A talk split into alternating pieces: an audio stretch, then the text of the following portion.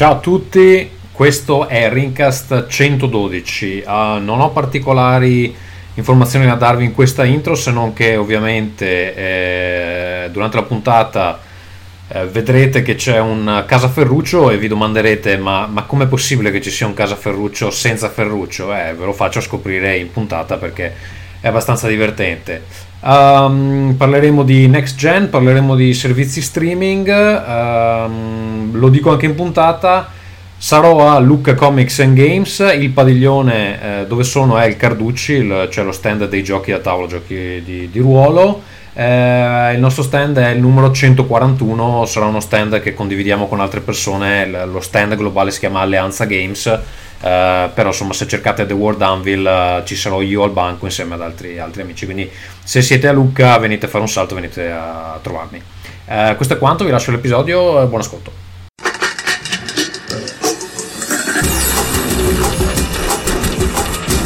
Rincast presenta Nerdcore. Cari amici, benvenuti a Rincast centododici, il centododicesimo episodio di Rincast, se non contate tutti gli altri episodi che hanno dei numeri diversi. Per esempio, qui ricomincia il fatto dei numeri. il, sequel, il sequel di Rincast centoundici. Ovviamente si chiama Rincast centododici. Cari certo. Amici, allora, siamo qui con Marco Mottura. Ciao, ciao Marco. Ciao, ciao, ciao, ciao, ciao. Che è addolorato dalle recenti vicende di Cristiano Ronaldo, immagino. No, assolutamente no. Assolutamente non, lui non prende parte a queste, queste discussioni. No, poi abbiamo lo pre- ho preso, ho preso. Simone, Simone, come cazzo ti chiami di cognome? Trimarchi. No, io mica faccio... tu che ti chiami Devinetti non esatto, puoi... mica con la fatica, noi eh. li chiamo De Trimarchis, no, era facile comunque. E allora, Simone Trimarchi, la celebrity della, della nostra trasmissione, io sono immerso nelle tenebre, stavolta sono io quello immerso nelle tenebre. E Simone Trimarchi è un po' stanchino questa sera, vero Simone? Sì, un po' forse addirittura febbricitante. Però, vabbè, insomma, noi ci aspettiamo grandi rivelazioni a, e previsioni. Pronto a intrattenere gli amicici da casa che insomma sono una delle Abbiamo cose più importanti. Il dottor Vito Iovara in tenuta Cartman. Perché Cartman? No, neanche Cartman. Come si chiama quello lì che è di South Park? Il, um, quello famoso che, che sta lì a giocare a World of Warcraft. Il ciccione. Il ciccione. Esatto. Il ciccione. Un po' pesante la parte due così si ingresso, però vabbè, vabbè. Eh, no no no è così, notavo questa somiglianza ma, ma, ma potrei anche bastare, poi magari, magari mi sbaglio. Va bene. Fa culo stesso. Allora eh, Michele ci ha detto che veniva ci ha detto che veniva e poi sto cazzo come al solito e, e questa è la prima puntata senza Ferruccio ed è per questo che io sono in questa stanza eh, su un'ore molto nel, nelle tenebre, esatto, eh, per eh, in lutto in lutto per eh, Eh, la prima puntata ufficiale dove Ferruccio eh, non c'è perché ci ha detto che non veniva e non perché il bambino stava male, c'aveva la diarrea o gli altri cento motivi che di solito usava per non venire. Chiedo eh, per precisione, quando dobbiamo smettere di fingere che Ferruccio ci manca? Penso già con questa puntata possiamo, okay. possiamo chiuderla lì, ecco. Io comunque eh, a domanda che mi è stata rivolta su Twitter mi aspetto pienamente che lui non passi il periodo di, eh, di, prova. di prova e quindi noi a gennaio ce lo ritroviamo eh, ce lo ritroviamo io su no. Rincast. Io no, secondo me sarà un po' rotto il cazzo. Dici? Di, di Rincast o di qualcuno di noi in particolare? No, vabbè, se qualcuno di, Rincast, di noi, di chi? Di te, Vito? Potrebbe anche essere, però sì, l'impressione è che è andata avanti. Ferruccio c'ha queste fasi in cui si eleva al nostro signore, quindi secondo me l'avevamo un po' perso, dai. Vabbè dai, ma, ma, poi, ma poi gli viene la, la tristezza, il ricordo, no? Sì, perché adesso pensa di avere dei nuovi amici nella nuova compagnia, poi si accorge che nessuno lo caga e quindi torna dai suoi vecchi amici. Basterebbe tutti non comprare il gioco che sta facendo, noi possiamo esatto, dire quale lo pensiamo che sia. No, boh, l'ha, l'ha già detto anche lui, un gioco di Avatar. Quindi ah, quando esce il gioco di Avatar... Quando esce Avatar non lo comprate nessuno, lo, lo licenziano... Beh, onestamente e... non credo che ci sia proprio il rischio, diciamo così, visto il pubblico che c'è qua. Dici, userò tutti i miei amici Beh, influencer. Beh, Avatar ha fatto i settantamila miliardi al cinema, qualcuno di questi sì, ma il videogioco gli hardcore non se lo comprano. Ma sì, invece tu dici che è un gioco non per hardcore. Ma è chiaro di no. Ma secondo me sì. Vabbè, vediamo, non eh, si vabbè. sa ancora cosa sta facendo Ferruccio, quindi magari il giocone eh, col motore di Assassin's Creed Open World di Avatar. Va bene, allora questa sera um, era venuta, cioè, il momento di fare la puntata, perché insomma ci sono state una serie di news un po' araffica in questi giorni, però prima di andare su quella cosa lì passiamo alle cose normali. Allora, Eh, se volete chattare con noi ci trovate su Telegram a telegram punto me slash Rincast. Vi ricordo che in questo periodo in cui vi comprate tutti Red Dead Redemption, Assassin's Creed Odyssey eccetera, potete farlo con il referral di Rincast, che poi questi stronzi qua nella, nella trasmissione magari gli faccio anche un regalo di Natale, non so se volete qualcosa ragazzi, ma volendo eh, c'è quella possibilità. Come? Voglio la pace nel mondo. La pace nel mondo per, per Natale, va bene. Eh, allora io, io inizio... voglio l'olocausto nucleare nel mondo, quindi così bilanciamo le cose. Ho iniziato a mettere un po' a posto. Un cazzo. Ho iniziato un po' a mettere a posto uh, il canale Discord di Rincast, a organizzarlo un po' meglio. Ovviamente non, è, non, non si sta usando perché eh, stiamo usando più, più che altro il Telegram. Eh, però se avete delle richieste su come potrebbe essere impostato in maniera che eh, sia utile, o eh, se sapete come programmare bot di eh, Discord, parliamone, perché comunque mi interessa che venga utilizzato per organizzare il gioco online. Lo trovate a discord punto io slash Rincast. E se volete supportare il podcast lo potete fare come sempre a patreon punto podbean punto com slash Rincast. Allora io andrei con le case. Tu Vito hai qualcosa? Simone? No. Ok, allora posso leggere vado... un messaggio, però ci tengo. Sì, sì, a proposito di Nostro Signore, auguri Mottura per il tuo percorso cattolico, scrivono. Sì, certo. Ne parliamo poi di sta cosa? No, no, cioè no, nel senso non esiste, quindi non ne parliamo. No, vabbè, ma Marco, non hai trovato Gesù nel tuo cuore? No. Smentito eh, categoricamente. Io pensavo l'avessi trovato invece, ma... Io voglio smetterla subito, io... perché secondo me se gli dicono che della Sguardia ti ha detto che era merda passa, ma se va in giro la voce che è sì, bravo, bravo, bravo, è un problema. Fermatevi subito. Va bene, allora io farei partire la sigla di eh, Casa Mottura e Marco ci racconti un po' cosa è successo nella tua vita in questi giorni. No, no!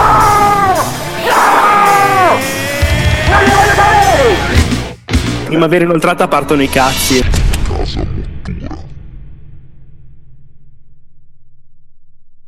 Bello, il battito di mani sai che mi emoziona. Sai che non mi serve nemmeno più, perché in eh, realtà... Però è giusto che lo fai, perché mi è piace. È giusto farlo, ma non mi serve nemmeno più tecnicamente, quindi lo faccio solo per, per, perché so che ti piace, Marco. Bravo, ti ring... e di questo ti ringrazio. Allora, eh, che cosa è successo ultimamente? Eh, ult- quasi ultimamente ho conosciuto Simone, partiamo da, da, da, dalla fine, ci siamo incontrati finalmente di persona, visto che mi aveva già invitato, cose varie eccetera, io ho paccato come faccio sempre allegramente con tutti, e ci siamo conosciuti in occasione della Games Week, che tra l'altro è un argomento di cui si può pure parlare, nel senso che eh, come dire, è, è a tema con Rincast. Vabbè, la Games Week quest'anno come al solito eh, è stata per me un... come dire, un motivo non tanto di essere una fiera videoludica, eccetera, delle robe che c'erano in mostra non me ne fregava assolutamente nulla, anche perché vabbè... Anche perché ce n'erano tre? Esatto, sì, la rilevanza da, da quel punto di vista lì eh, purtroppo è sempre quella che è, però appunto è sempre per me un'occasione ottima per rivedere o vedere per la prima volta, come nel caso di Simone, delle persone che, come dire, non sempre si riescono ad avere vicine, e confermo che anche per me quest'anno è stato così, cioè ci sono stato il sabato, c'era un bel casino, e ho registrato una cosina per Nintendo che mi aveva invitato a parlare della situazione degli indie e anche un po' di tripla A in uscita, e vabbè, dieci minuti di chat, tra l'altro, anzi, vi, vi rivelerò un segreto, avevamo registrato quasi un quarto d'ora, ma Nintendo Europa, non so se sta cosa posso dirla, mi uccideranno nel sonno probabilmente, eh, ha deciso di censurare una delle domande, nel senso che una delle domande eh, Yuri Polverino, che aveva registrato con me Roberto Vicario questo, questa chat, Yuri ha detto in maniera tranquillissima tra l'altro, cioè stava facendo un discorso generale, ovvero che figata Switch che la ragazza può vedere Temptation Island sul divano e io posso giocare di fianco a Dark Souls. Questa frase non è piaciuta a Nintendo Europa, non sto scherzando, okay. e, perché praticamente Dark Souls non è ancora uscito e quindi ah io pensavo fosse una roba tipo di Temptation no, Island, una roba... Temptation Island no no io no pensavo che praticamente... cioè che la donna sta guardando la televisione mentre lui gioca. Vedete, pensate tutte cose diverse, invece quella giusta è che semplicemente siccome Dark Souls non è uscito e cazzo no vai a sapere poi qualcuno pensa che, che uso Dark Souls, ma tra l'altro c'è stato il test di Dark Souls quindi poteva pure riferirsi a quello, posso che era un discorso generico, cioè avrei potuto dire la stessa roba io giocare a F zero sognatelo eh, mentre la mia ragazza guarda X Factor che ne so. Eh, niente, non gli hanno, questa cosa non è piaciuta, praticamente hanno tagliato quella cinque minuti di domanda, vabbè, comunque non è che ci fossero chissà quali rivelazioni, però comunque sti cazzi. E al di là di quello, appunto, la Games Week è stata un evento appunto utile per uh, vedere un po', un po' di gente. Mi ha fatto piacere beccarmi con il qui presente Simone, ero tra l'altro con un amico super appassionato di esport e super fanboy di Simone. Che se quindi... mi diceva il nickname me lo ricordavo proprio, cioè, tranquillamente, perché quando uno mi batte a un gioco è difficile che io mi scordi. Giuse e Doomsday, esatto, sei all'ascolto. Sì. La prossima volta presentati come nell'esport si fa nome, nickname, cognome e io collego. Colleghi, gli avresti tirato una, un qualcosa addosso perché ti ha battuto. Ho cercato chiaramente di affogarlo, ma questo non lo dico. Eh, no, vabbè, appunto è stato assolutamente un piacere beccarci, è stato figo parlare. Simone mi ha fatto anche avere accesso a, al backstage, come le persone che contano, ed era una, una figata tra l'altro vedere. Il palco, del, devo dire che io so, sapete, non è che sono certamente un appassionato di sport, ma eh, devo dire che la sezione di, di Games Week dedicata agli sport era a parte molto popolata, ma secondo me anche un po' la, la parte più, più riuscita proprio a livello visivo, forse un po' anche perché novità eccetera. Hanno allestito due, bei, due belle arene diciamo, e devo dire che appunto Simone poi mi ha fatto anche vedere il, il retro del palco, di come, come erano le cose nel retroscena, è stato fighissimo vederlo perché comunque c'era un'organizzazione della Madonna. E bah, al di là di questo, vabbè, questa è appunto la parte che la esorrerai qui. L'altra novità è che avevo parlato della mia gatta tempo fa, quando l'avevo presa ormai due anni fa, è successo una mezza tragedia giovedì notte, ovvero era uscita per fare il suo solito giretto notturno mh, sul balcone e sopra il garage, non si sa perché un, uh, lo stesso percorso che ha fatto centinaia di volte, questa volta è stato non, fatale, l'aggettivo sbagliato, il verbo sbagliato, però ecco diciamo, no l'aggettivo sì, aggettivo sbagliato, però è caduta fondamentalmente, è volata al primo piano, si è fatta abbastanza male, momenti di terrore perché all'inizio non la trovavamo nemmeno, eh, poi era finita giù in cortile, corsa a un pronto soccorso, ricovero, aveva un picchiato il muso, sangue dal, un po' di sangue dal mento eccetera eccetera, una zampa che non metteva giù bene.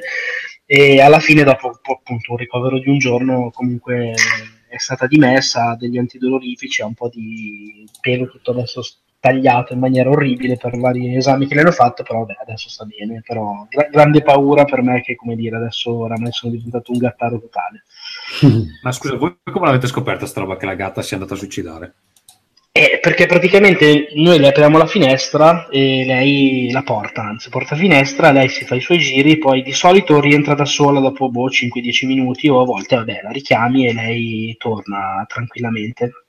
Diciamo che se la chiami venti volte, diciannove torna, una non torna, esci fuori e la trovi lì. Questa volta non c'era, non è tornata, e io tra l'altro ero già anche a letto, cioè perché avevo giocato a calcetto, ero stanco, e la mia ragazza non la, dice non c'è la gatta, non torna, vabbè ok, mi sono alzato, sono andato a vedere, non c'era in effetti, cerca di qua, cerca di là, alla fine ho beccato con la coda dell'occhio una roba che si muoveva giù, eh, nera, e ovviamente era, era lei, quindi nulla. Sono, cioè, va bene, è una storia, una storia triste per, per far andare a questo ring. No, una storia alle dofine, però Tommaso non vediamo più un cazzo di te, eh? Come? Non vedete più un cazzo, perché sì, ormai sono proprio eh beh, il dolore de, della, della perdita di Ferruccio. Ma io per rimediare a questa perdita di Ferruccio farei partire per l'ultima volta la casa, la, la, la, la sigla di Casa Ferruccio. eh, dove sostituiremo la voce di Ferruccio con tutte le stronzate che Ferruccio ha detto su Ubisoft nel corso di questi anni. No. Che ne dite? Eh? Facciamo questa cosa qua e vorrei ringraziare... un lavorone t'aspetta. Sì, aspetta, vorrei ringraziare il nostro amico Robertoz, ah, che ecco. si è ascoltato cento podcast e si è messo e ha trovato tutte le cagate di Quante Ferruccio. Ce ne sono, più o meno, per avere un'idea? Beh, un file di due mega. Adesso ve lo faccio sentire. Lo ah, faccio. Ok, lo possiamo sentire. Bellissimo. Allora, batto le mani così poi mi ricordo dove mettere la sigla di Casa Ferruccio. Ah, allora vedi che serviva il battito di mani.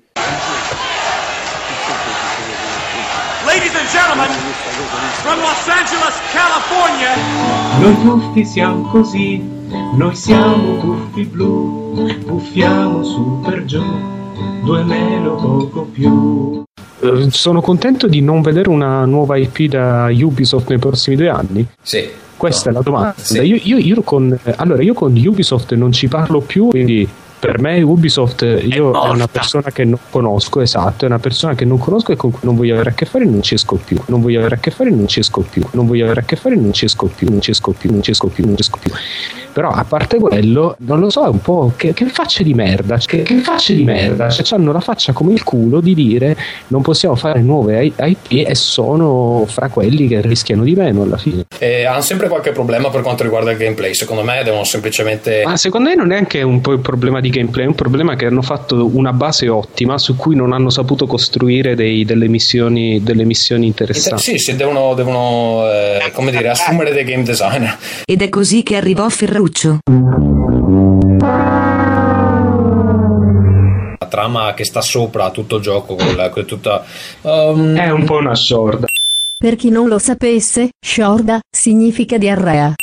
La, la mia impressione riguardo la trama eh, in sé e anche l'ambientazione è che non ho capito per quale motivo dovrebbe essere necessario, comunque anche solo interessante, questa cazzata la cazzata la cazzata del, della macchina eh, per la memoria. Uh, ma non lo so, quando il gioco è uscito l'avevano tenuto abbastanza segreta sta cosa, infatti si è scoperta praticamente um... sì ma che cagata sì ma che cagata cagata è imperdonabile il fatto davvero che il tutorial di fatto duri le prime dieci ore più o meno, cioè ti tengono, ti tengono per mano per troppo tempo e per eh, insomma con un ritmo di gioco troppo spezzettato da cutscene che sono però davvero troppo lunghe, non si possono saltare e questo quando lo giocate per la seconda volta eh, non è una cosa bella doversi risorbire le solite stronzate stronzate stronzate stronzate stronzate stronzate. Bellissimo ragazzi, eh? Cosa dite? È un lavoro magistrale. Roberto è uno di noi. Cioè, io dico bello bello, ma chiedi a Ferruccio se puoi metterlo. E tanto ormai l'ha messo. eh, l'ha messo live, ma non lo fai uscire sul podcast, secondo me, chiediglielo. Secondo me rosica. Beh, ti dirà di no, ovviamente. Esatto. Beh, Ferruccio dirà di no, che cazzo me ne frega, ormai non è più con noi.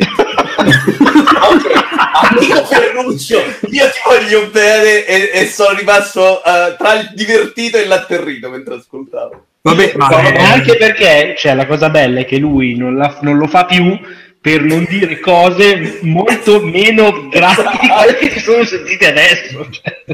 No vabbè, ma poi cioè, scusa, il, il regresso di Rincast non è che possono fare tipo punirti per quello che hai fatto. Eh, vabbè. Eh, questo effettivamente non lo so, io eviterei. Ho ragione Iovara, eh? Che non c'ha mai ragione, ma ogni tanto. No, io, io penso che sfiderò l'ira di Ferruccio. Uh, io qua sono ospite, eh, ci tengo a precisarlo, non ho nessun potere organizzativo, so cazzi di Tommaso, vai. Va bene, benissimo, io farei partire allora la sagra, la, la, sagra, la sigla di Casa Gazzo, ho un paio di notizie anche io. Amore, hai fatto la spesa? Casa Gazzo. Amore, hai lavato i piatti? Casa Gazzo. Amore, stacca con i videogiochi che mi sento sola. Casa Gazzo.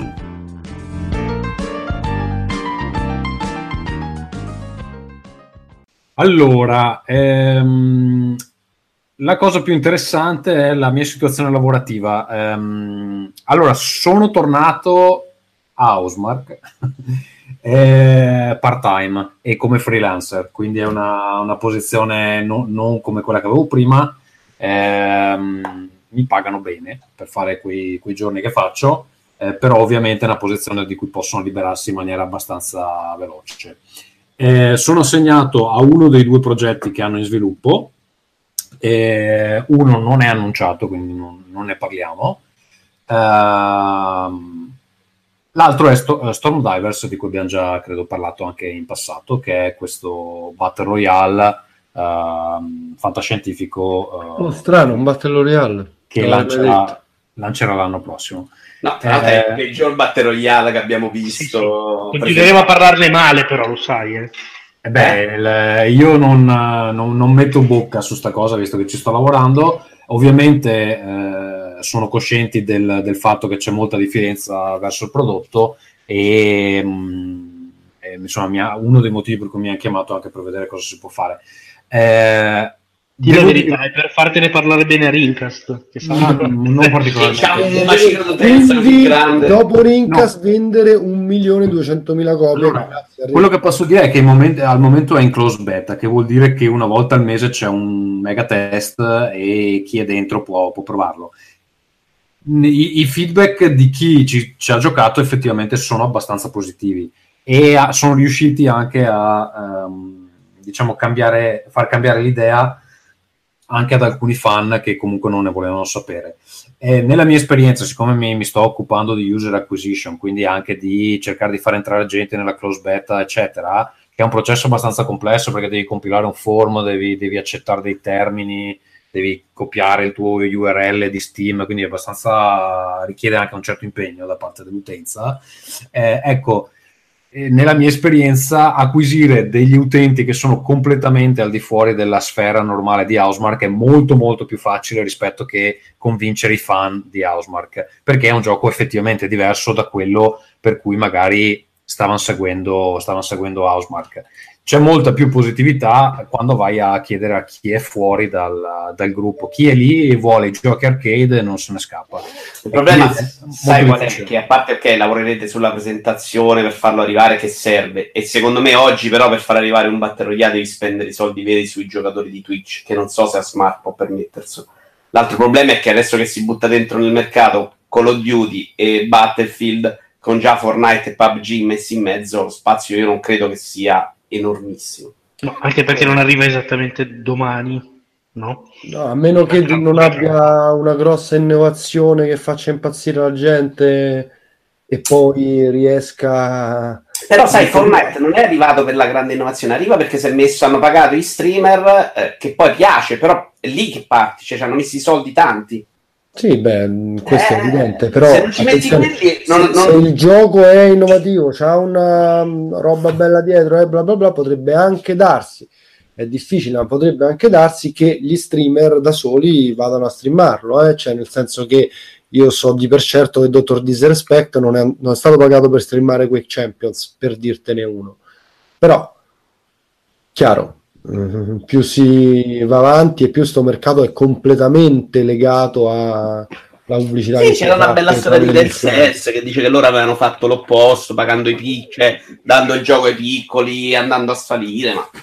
Allora, il, il piano di Housemarque fondamentalmente è quello di, di, pre- di, di partire con un, con un Battle Royale. Uh... Solo P C però, scusa, per sì. Ora è su P C. La, la, be- la beta è solo P C al momento, sì. Ma il eh... gioco arriverà anche su console, non si sa. Se va bene, sì. Se va bene, le intenzioni sono quelle.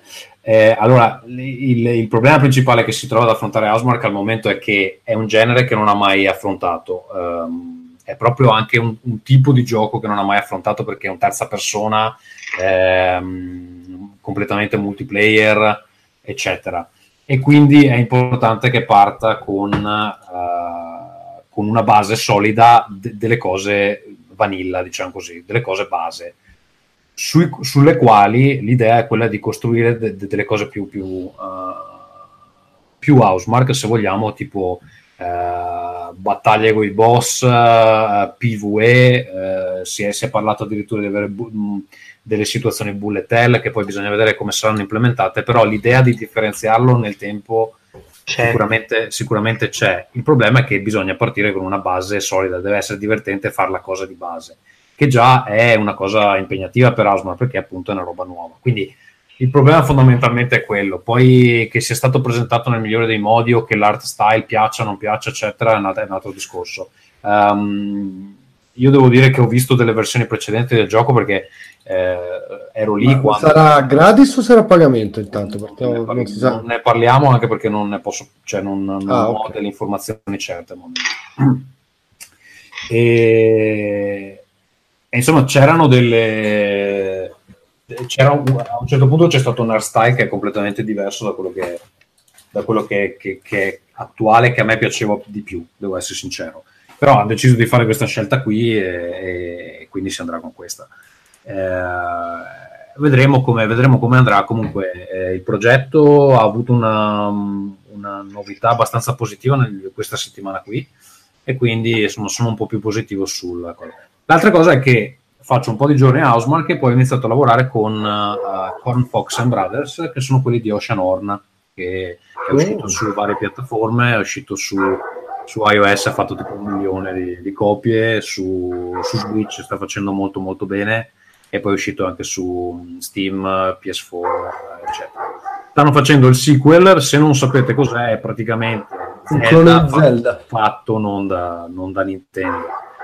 Il, il sequel, eh, il, sequel eh, il sequel è molto simile esteticamente a um, Skyward Sword, quindi è tre D con le isole. Eh... Comunque, io ho giocato il primo e non credo di sbagliarmi per dire che l'avevo anche consigliato qui a Rincast.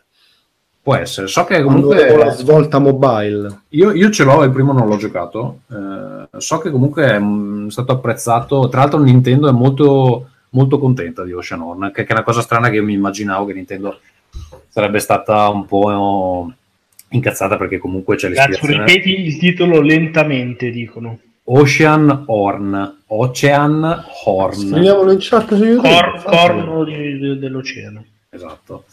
E, e niente, sto lavorando, sto lavorando anche con loro e quindi è, è interessante perché il team è piccolissimo, sono cinque persone più io.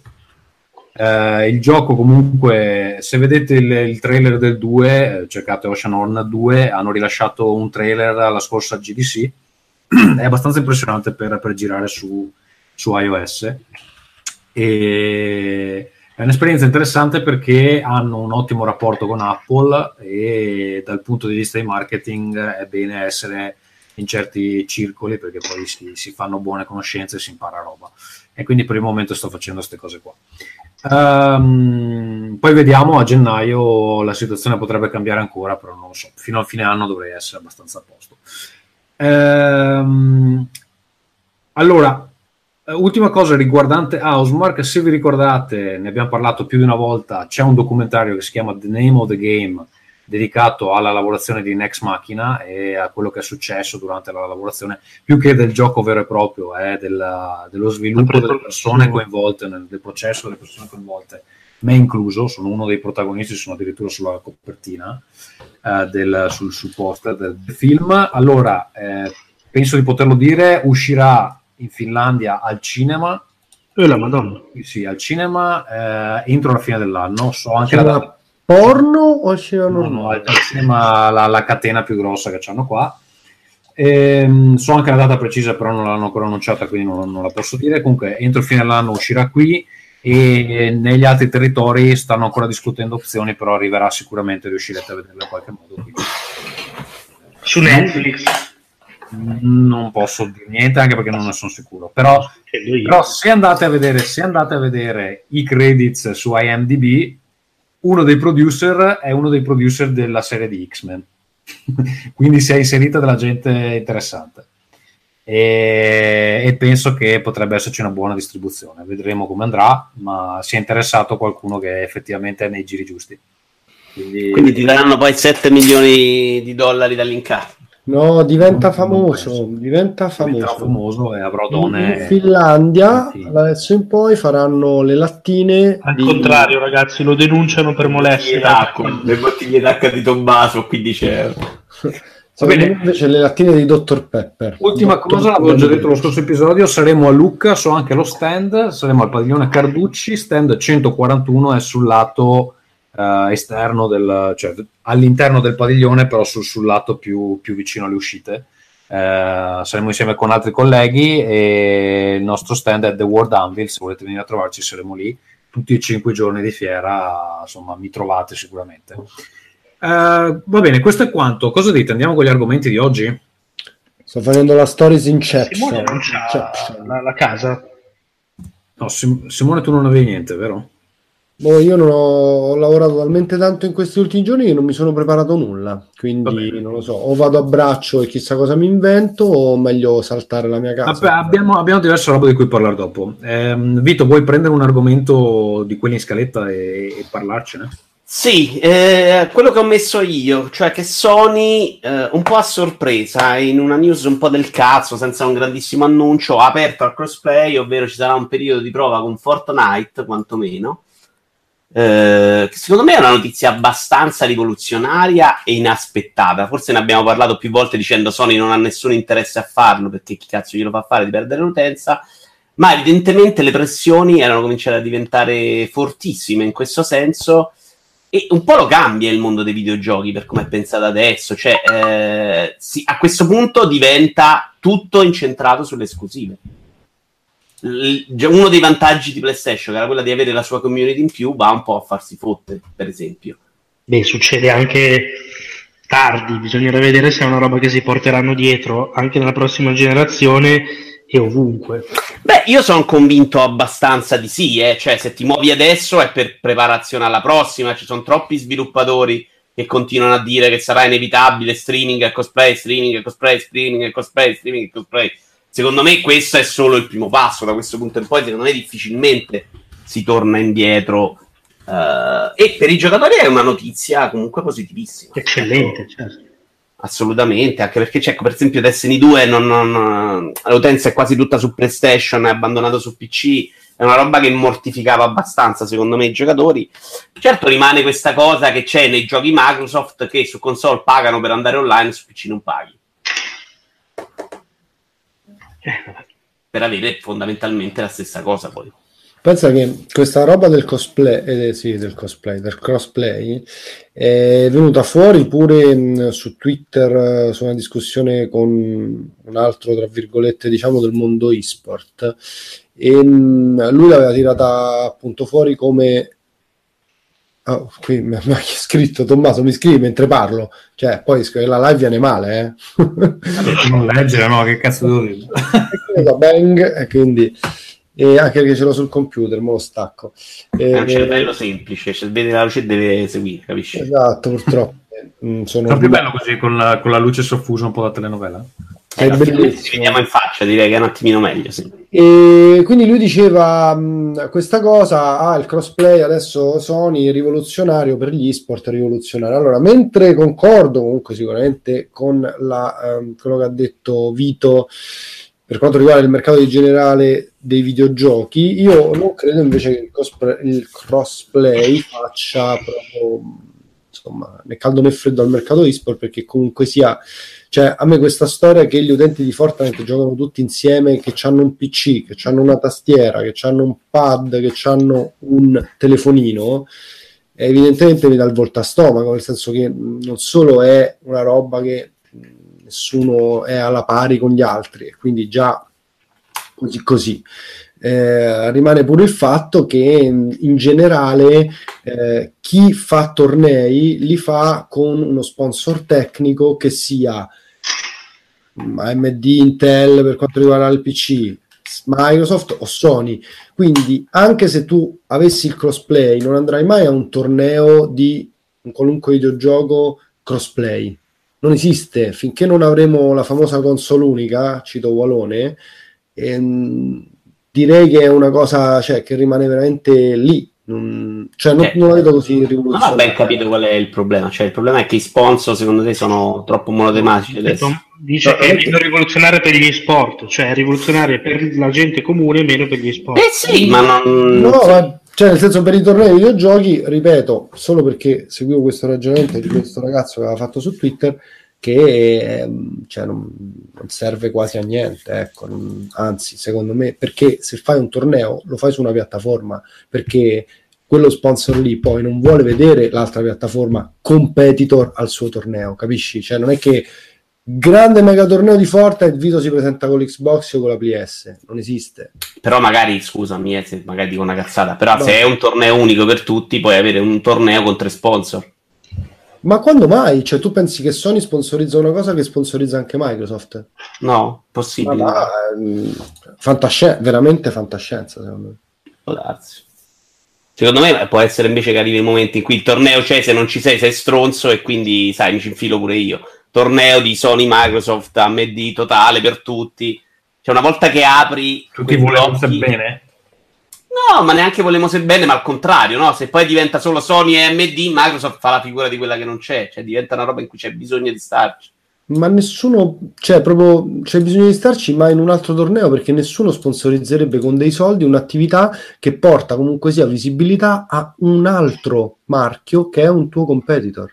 Eh, però eh, vale, vale da due lati, no? Cioè, da una parte tu porti visibilità all'alto, da una parte la prendi. Sai cosa, cosa ah. Gli conviene farne uno a parte dedicato esatto, solo a sì, cioè, chiaro, cioè, però, ti, cioè, se pa- prende piede il cosplay mi sembra l'ultimo dei problemi. Ma secondo me, se il traino sarà il videogioco competitivo, mo bisogna vedere se il multiplayer casual continua a fondamentalmente essere quello più grande, più popolare, o se la gente effettivamente si è... non uso la parola svegliata, ma non voglio assolutamente offendere nessuno, e comincia a fare tornei per competere. Se il traino è la competizione, il crossplay è una stronzata. Tutto qua. Va bene, questo argomento mi ha già rotto il cazzo, cosa dite? Andiamo avanti? Vale. Eh, argomenti più interessanti per i, per i videogiocatori. Eh, Marco, Microsoft si compra Obsidian? Mm. Eh, questo è un rumor succoso che è uscito in questi giorni, eh, sulla cui veridicità ancora bisogna un attimo pazientare e aspettare. Adesso, se non ricordo male, a fine ottobre, inizio novembre dovrebbe esserci l'X diciotto, eh, quindi torna, cancellano la PlayStation Experience e torna l'appuntamento di Xbox, eh, che non facevano da un po' di anni, lo fanno a Città del Messico e... potrebbe essere un annuncio di, di quel tipo lì, cioè da, da mettere in quell'evento.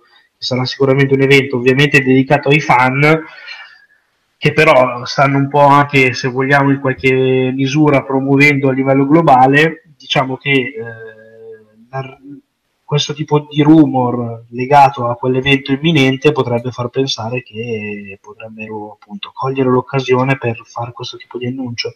Sarebbe sicuramente un annuncio importante, secondo me molto più importante a livello di visibilità che eh, come dire di, di, di numeri. Di numeri dici? Sì, nel senso che è una di quelle robe che la gente si esalta, la gente torna anche legittimamente magari a vedere Microsoft e il brand Xbox meno come quella roba antipatica che è lontana dai giocatori, ma anzi al contrario, wow, figata. Secondo me tra quelli che avevano annunciato è quello più importante. Che però io Vito sto guardando la lista dei giochi Obsidian perché mi è venuto il dubbio. Eh, sto andando vedendo anch'io, sì. Allora, cioè eh, Star Wars Knights of the Old Republic, ok. No, ma ragazzi, è però, chiaro però... che parliamo di una roba di gloria un po'... Però devi avere, devi avere, la, devi avere la licenza Star Wars, che in questo momento non credo che abbiano. Giusto? No, poi, però, no, però il pedigree dello sviluppatore rimane. Nel no, senso. Va bene, ho capito. Beh, loro hanno fatto, non so loro che hanno fatto anche, non so, Park, hanno fatto no, di grosso c'è New Vegas. Avevano sì, fatto, fatto anche Alpha Protocol. Hanno fatto Alpha Protocol. Ah, adesso l'ultima cosa che hanno fatto uscire è Pillars of Eternity due, che è considerato il migliore R P G del mondo. Cioè, avercelo in esclusiva comunque ti porta no. dentro. Però Vito, bello, però è un gioco più da P C che da Xbox, giusto? Eh beh, però, però Tommaso devi pensare che ovviamente se, se sarà sarà un'acquisizione in ottica anche prossima generazione, no? Mm. Fai partire Scarlet o come cazzo si chiamerà con già un piglio diverso, magari qualcosa che può per esempio avvicinare appunto ah, da un team che il manico ce l'ha, ecco. Esatto, e che magari anche crea ulteriormente l'ibrido come ecosistema tra P C e Xbox, no? Già sono simili, in più si pigliano un team del genere che, come dire, ha quel tipo di, di background lì e, e, va, e vai. Non lo so, cioè, secondo me se fosse sarebbe una, un'acquisizione notevole, ripeto, probabilmente più di di nome, di come dire, di beh sì, ma vale Ninja Theory, immagine, di immagine per la gente, per gli, la gente hardcore, però gli serve anche quello, eh? Cioè deve recuperare terreno ovunque Microsoft, e secondo me partire anche da, da lì non sarebbe male. Però perdonatemi, se non prende quella roba lì, non è che puoi andare a comprarti Ubisoft o Nintendo, cioè secondo me è quello il team a cui può puntare in te Microsoft. Più in alto no, secondo me. Beh, ma è, cioè, scusa, si è presa dei, dei pesi medi che però hanno molta risonanza dal punto di vista mediatico. Ninja Theory non è uno sviluppatore gigantesco, eh, sono quattro stronzi, eh, sarà trenta persone, quaranta persone. Sì, ma non hanno fatto mai neanche giochi, che cazzo, no? Adesso il gioco di Ninja Theory c'è solo su Xbox, allora vendo PlayStation quattro. Però messi insieme, no, infatti, sì, tirano fuori una line-up in cui ci riempi sto cazzo de pass, e secondo me, cioè, è gente che può tirarti fuori anche il Pillars of Eternity, che puoi mettere nel pass, e, e via, insomma. Sì, no, la prossima generazione Microsoft si, si, si sta preparando molto interessante, secondo me. Tra l'altro io continuo a pensare che Xbox One X sia una, una buona proposta adesso. Avendo una, una tivù quattro K ci, ci potrei anche pensare. Devi senza... far meglio di Crackdown tre, insomma, rinviato un'altra volta, non so se avete visto in questi giorni. Cosa? So. Rinviato un altro po' Crackdown tre. Ma davvero? Eh, leggevo stamattina, sì.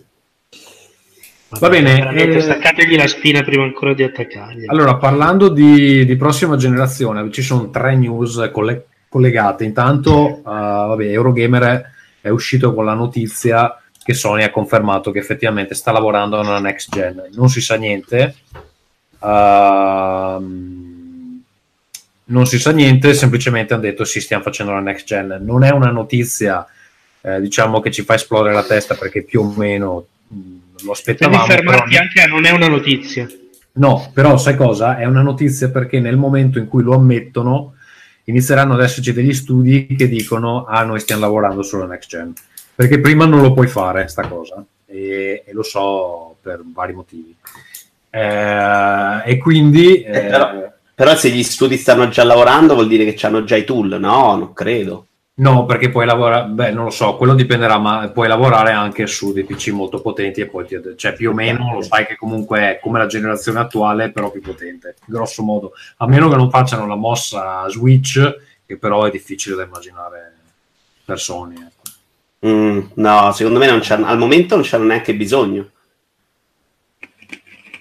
No, però, cioè, vabbè, mh, la prossima generazione sono, sono un po' curioso cosa fa Sony, perché se fanno una P S cinque che è semplicemente una P S quattro mh, più potente, vabbè, bello, però manca un po' di fattore novità, ecco, diciamo così. Dovranno fare una roba che, per esempio, mh, eh, Google e eh, Xbox hanno presentato ambedue in questi giorni i loro servizi di streaming, che eh, uno si chiama Project Stream, uno si chiama Project X Cloud. Quello di Google ti permette di giocare ai giochi direttamente dentro a Chrome, quindi dal desktop, e come eh, diciamo case study hanno Assassin's Creed Odyssey, da quello che leggo tra l'altro gira anche molto molto bene, che è un po' strana sta cosa.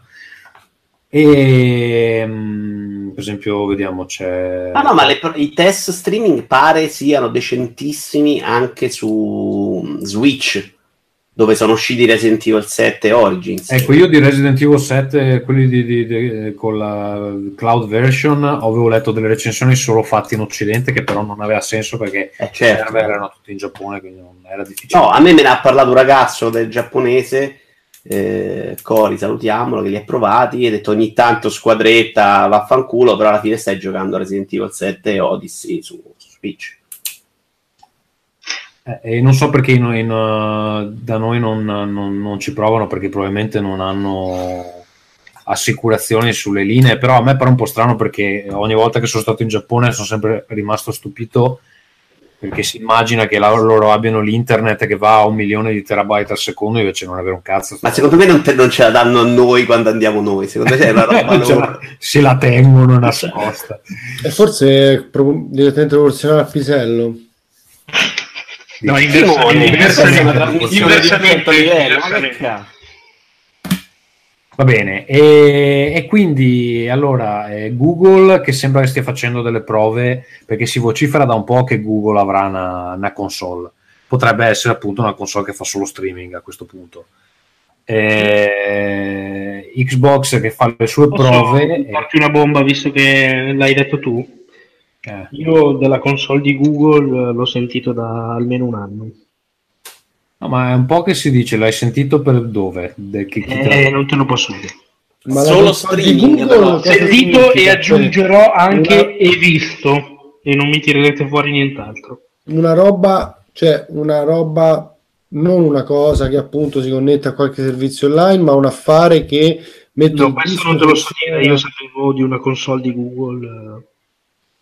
Ok, una ma... console di Google. Non si sa date di presentazione, niente. No, non so niente. Eh, Però lo so da, da appunto da un anno. Va bene, no, vabbè, è un po' che gira sta voce. Io non lo so, io, io vedo Skygo e DAZN, non si riesce a guardare una partita e streaming, quindi boh, ho i miei dubbi. Però sai, cioè, il territorio italiano non, non, secondo me non puoi prenderlo come riferimento, perché è un territorio complesso. Ci sono dei territori molto più piatti dove questi problemi con la banda non ci sono. Eh, il territorio italiano c'hai montagne, caverne, il mare, il, il, la nebbia, il, eh, l'Italia stessa, direi anche. L'Italia stessa come no? problema è un ostacolo alla, alla diffusione. Invece hai altri paesi dove, anche in Europa, dove puoi fare linee molto veloci senza tanti cazzi, e quindi può essere che sia una roba che distribuiscono solo in certi territori finché non sono tutti più o meno in pari. Eh, probabilmente, cioè, per Microsoft sicuramente sarà una roba che va in parallelo a, a avere il gioco in locale. Io, a questo punto mi domando Sony su, da quel punto di vista cosa pensa di fare, perché loro hanno il, come si chiama il servizio? PlayStation Now. PlayStation Now, che peraltro adesso ti permette anche di scaricare i giochi, quindi sta, si sta tutto blurrando un po', cioè nel momento in cui ti permette di scaricare i giochi, che cazzo di servizio di streaming è? È strana sta roba, no? Beh, era l'alternativa quella, cioè è streaming ma puoi anche scaricare. Sì, però hanno Se già... non puoi giocare streaming per avere qualità migliore, no? Capisci? È vero, però hanno già il P S Plus, non si va un po' a sovrapporre sta proposta. Secondo me alla eh fine no. mergerà, faranno un merge totale e il, il P S Plus diventerà che puoi fare streaming, puoi scaricare, puoi fare tutto. Cioè paghi l'abbonamento e fai tutte queste cose. Secondo me è l'unica roba che ha senso, perché cioè non ha senso avere due servizi In, per, sulla stessa piattaforma che si fanno competizione fra di loro e fanno quasi le stesse cose. Vabbè, non so, avete opinioni su dove sta andando Sony? Cosa, dove andrà Sony? No, ma nemmeno io. Sono, ti dico la verità, io, a me basterebbe anche solo la, una console nuova, tra virgolette, banalmente, come hai detto tu, solo play, il successore di PlayStation quattro. Mi va anche bene così, tra virgolette. No, secondo me, quello che volevo dire io è che ti contesto il fatto che eh, staranno cercando una qualche novità, eccetera, e non facendo una P S cinque che è più forte di P S quattro. Cioè, mi sono sembrati comunque sia sempre andare in quella direzione, loro soprattutto. Della novità? Saprei, cioè, che... No, della non novità. Cioè, ah, ok, infatti sì. Della conferma. Esatto, faranno P S cinque che è molto più cazzuta di P S quattro, bella lì, cioè... a occhio, poi non lo so. Va bene, e per quanto riguarda i supporti fisici, voi dite che ci riprovano a eliminarli? No, eliminarli del tutto non ci credo, è andata così male. Eliminarli del tutto sono, forse, se davvero dovessero uscire diciamo nel duemilaventi, la vedo ancora un po' troppo prematura, perché mm. ci sono un sacco di paesi, a cominciare dal nostro, che non sono ancora pronti per quella roba lì. E una percentuale di persone che preferisce ancora la copia fisica, sì, per sì. riprendere altri motivi. Beh, ma a un certo punto loro contribuiscono un po' a sto problema, perché nel momento in cui hai dei giochi adesso su P S quattro che ti occupano settanta giga, cioè anche se c'è la linea veloce magari ti rompi i coglioni eh, scaricarti settanta giga, vuol dire che il primo giorno non ci giochi. Sì, che non è un problema mortale, sinceramente, visto che deve durarti otto anni. No, adesso non lo è, non lo è, però, però ti dico. Soprattutto scusa, se, ti dico... Ti, se ti danno la possibilità di scaricarlo prima per il day one. No, quindi... però aspetta, fammi fare un esempio pratico. C'è un mio collega, papà, ha, un, ha due bambini piccoli, eh, finalmente ha detto, beh dai, compro la P S quattro, così ci gioco io, ci giocano anche i bambini. L'ha, monta- l'ha comprata, l'ha montata, è tutto, e il bambino che ha sei sette anni, non so, ah papà, bello, giochiamo. Cioè il setup della P S quattro ti prende quarantotto ore, perché devi fare tutti gli account, devi, devi pagare tutti gli abbonamenti, devi scaricarti i giochi, e lui gli ha detto guarda vai a dormire e ci giochi domani perché non so fare gli account e pagare. L'ottore mi sembra un po' eccessivo, però sì, qualche c'è il primo giorno non giochi, però dico giochi il secondo, ecco, non è che muore dopo. Ma posso dire che non è un problema del tuo insomma amico papà eccetera, è un problema di tutti. Eh, no, ormai... capito, però se c'è un bambino che, te, che, che vuole giocare, che la riceve a Natale. Ma io sono tipo un bambino che vuole giocare, cioè nel senso quando mi arriva un gioco e devo provarlo, ci stanno da fare aggiornamenti cazzi e mazzi, eh, la patch del day one, è sempre un sacco aspetti. C'ho la fibra apposta, però non mi pare la situazione sia cam- cambi molto, ecco. Io l'ho un po' superata quella cosa con la vecchiaia, vi chiedo scusa. Però, visto che con l'odio di Black Ops, anche il disco, tu lo metti dentro e devi scaricare il patch day one, mi sembra settanta giga. Quello mm. è il modo per a- uccidere il fisico, secondo me. Perché quando su Steam gli arrivavo e dovevo mettere il codice su Steam, col disco che non neanche te lo facevano infilare, a quel punto su P C ho abbandonato il fisico completamente. Eh, ma lo fa, lo fa anche il digitale, eh, perché Destiny due, eh, quando l'ho andato online gratis con il Plus, lo scarichi, te lo fa scaricare tutto. Lo avvii la prima volta, ti fa ab- update di sessanta giga. Ma cazzo, ma non potevi scaricare già il file eh, aggiornato? Certo. Aggiornato. Anche no, perché tanto senza update non parte, no? Come, scusa?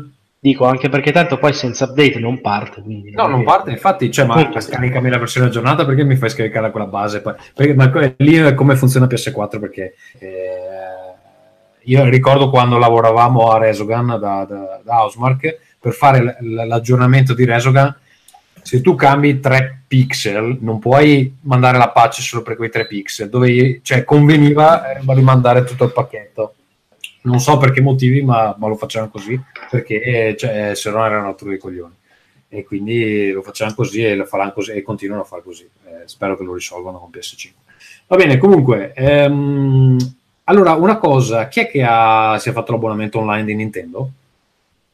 Io ce l'ho, ho fatto uno famiglia, però non sai che non ho neanche provato i giochi, cioè non ho neanche provato online ancora. Non hai ancora provato l'online, perché volevo avere un'opinione, ho provato a cercare online e non trovo uh, riscontri di quanto si sia frammentata l'utenza online di giochi tipo Splatoon o eh, non so cosa c'è, Mario Tennis, eccetera.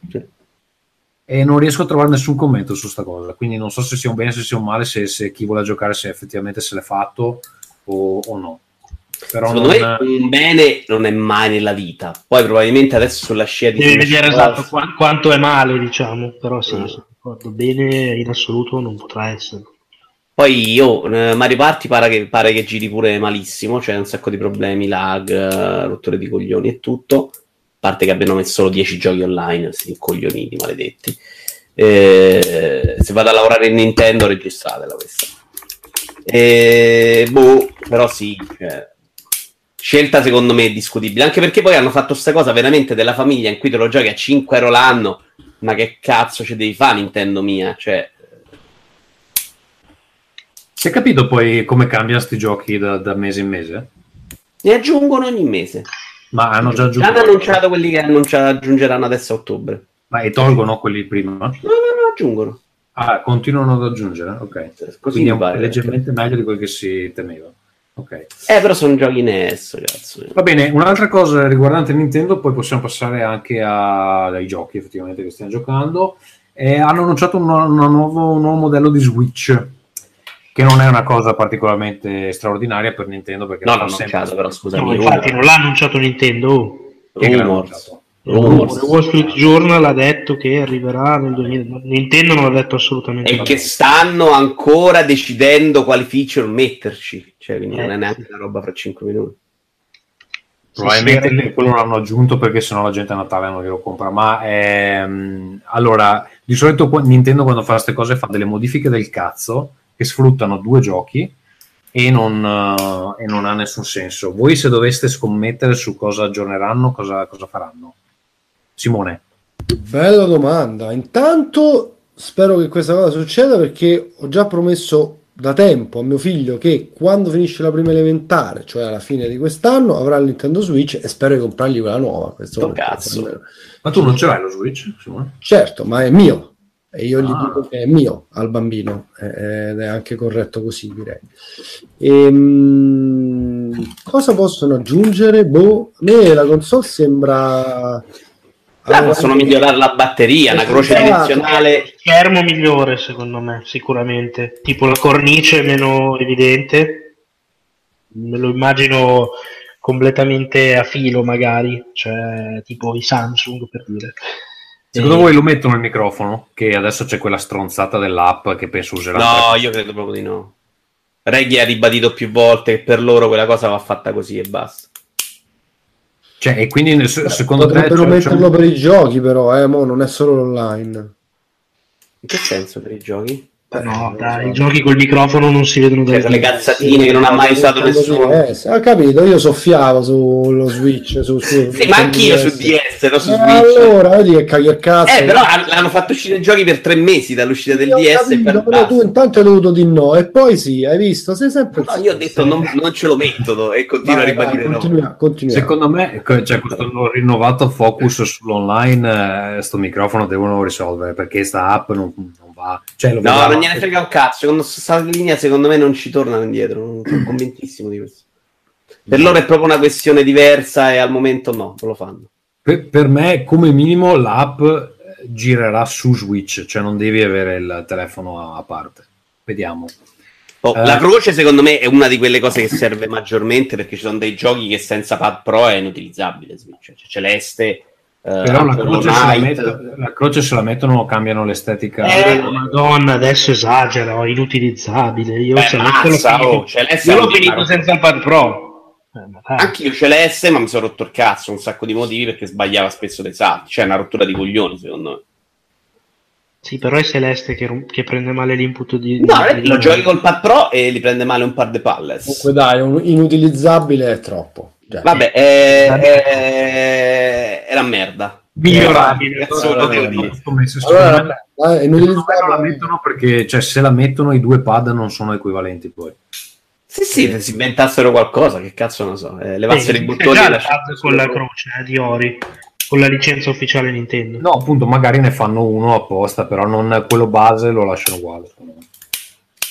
E... Sì, sarebbe un divario importante, sono d'accordo.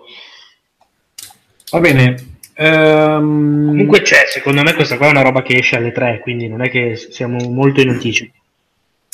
Ok, allora io andrei con la rubrica Il caschetto del V R, dove Marco e Vito ci parleranno di Astrobot. Guardati alle spalle, c'è una scimmia con tre teste, anzi noi Vito Iovara col caschetto del V R. Lascio a Marco. No, no, vai tu, vai. Sì, sì, l'ho finito io. È giusto che ne parli Marco, lui lo spaccia. Ah, pensavo che l'avessi, non avessi ancora giocato. Eh, allora, Astrobot fondamentalmente è eh, la versione definitiva e integrale di quel giochino alla ricerca dei robot che era contenuto dentro a The Playroom V R, che è un software che trovate gratuitamente sul PlayStation Network. Attenzione, non è quello con le demo, ma è The Playroom V R, un'altra cosa, sempre gratis, che appunto potete scaricarvi dal PlayStation Network per provare un po' di, di cosine. In realtà è la compilation di, di cose che si era già visto. The Playroom è un I P di Sony che si era già vista. Questa è dedicata alla, alla realtà virtuale.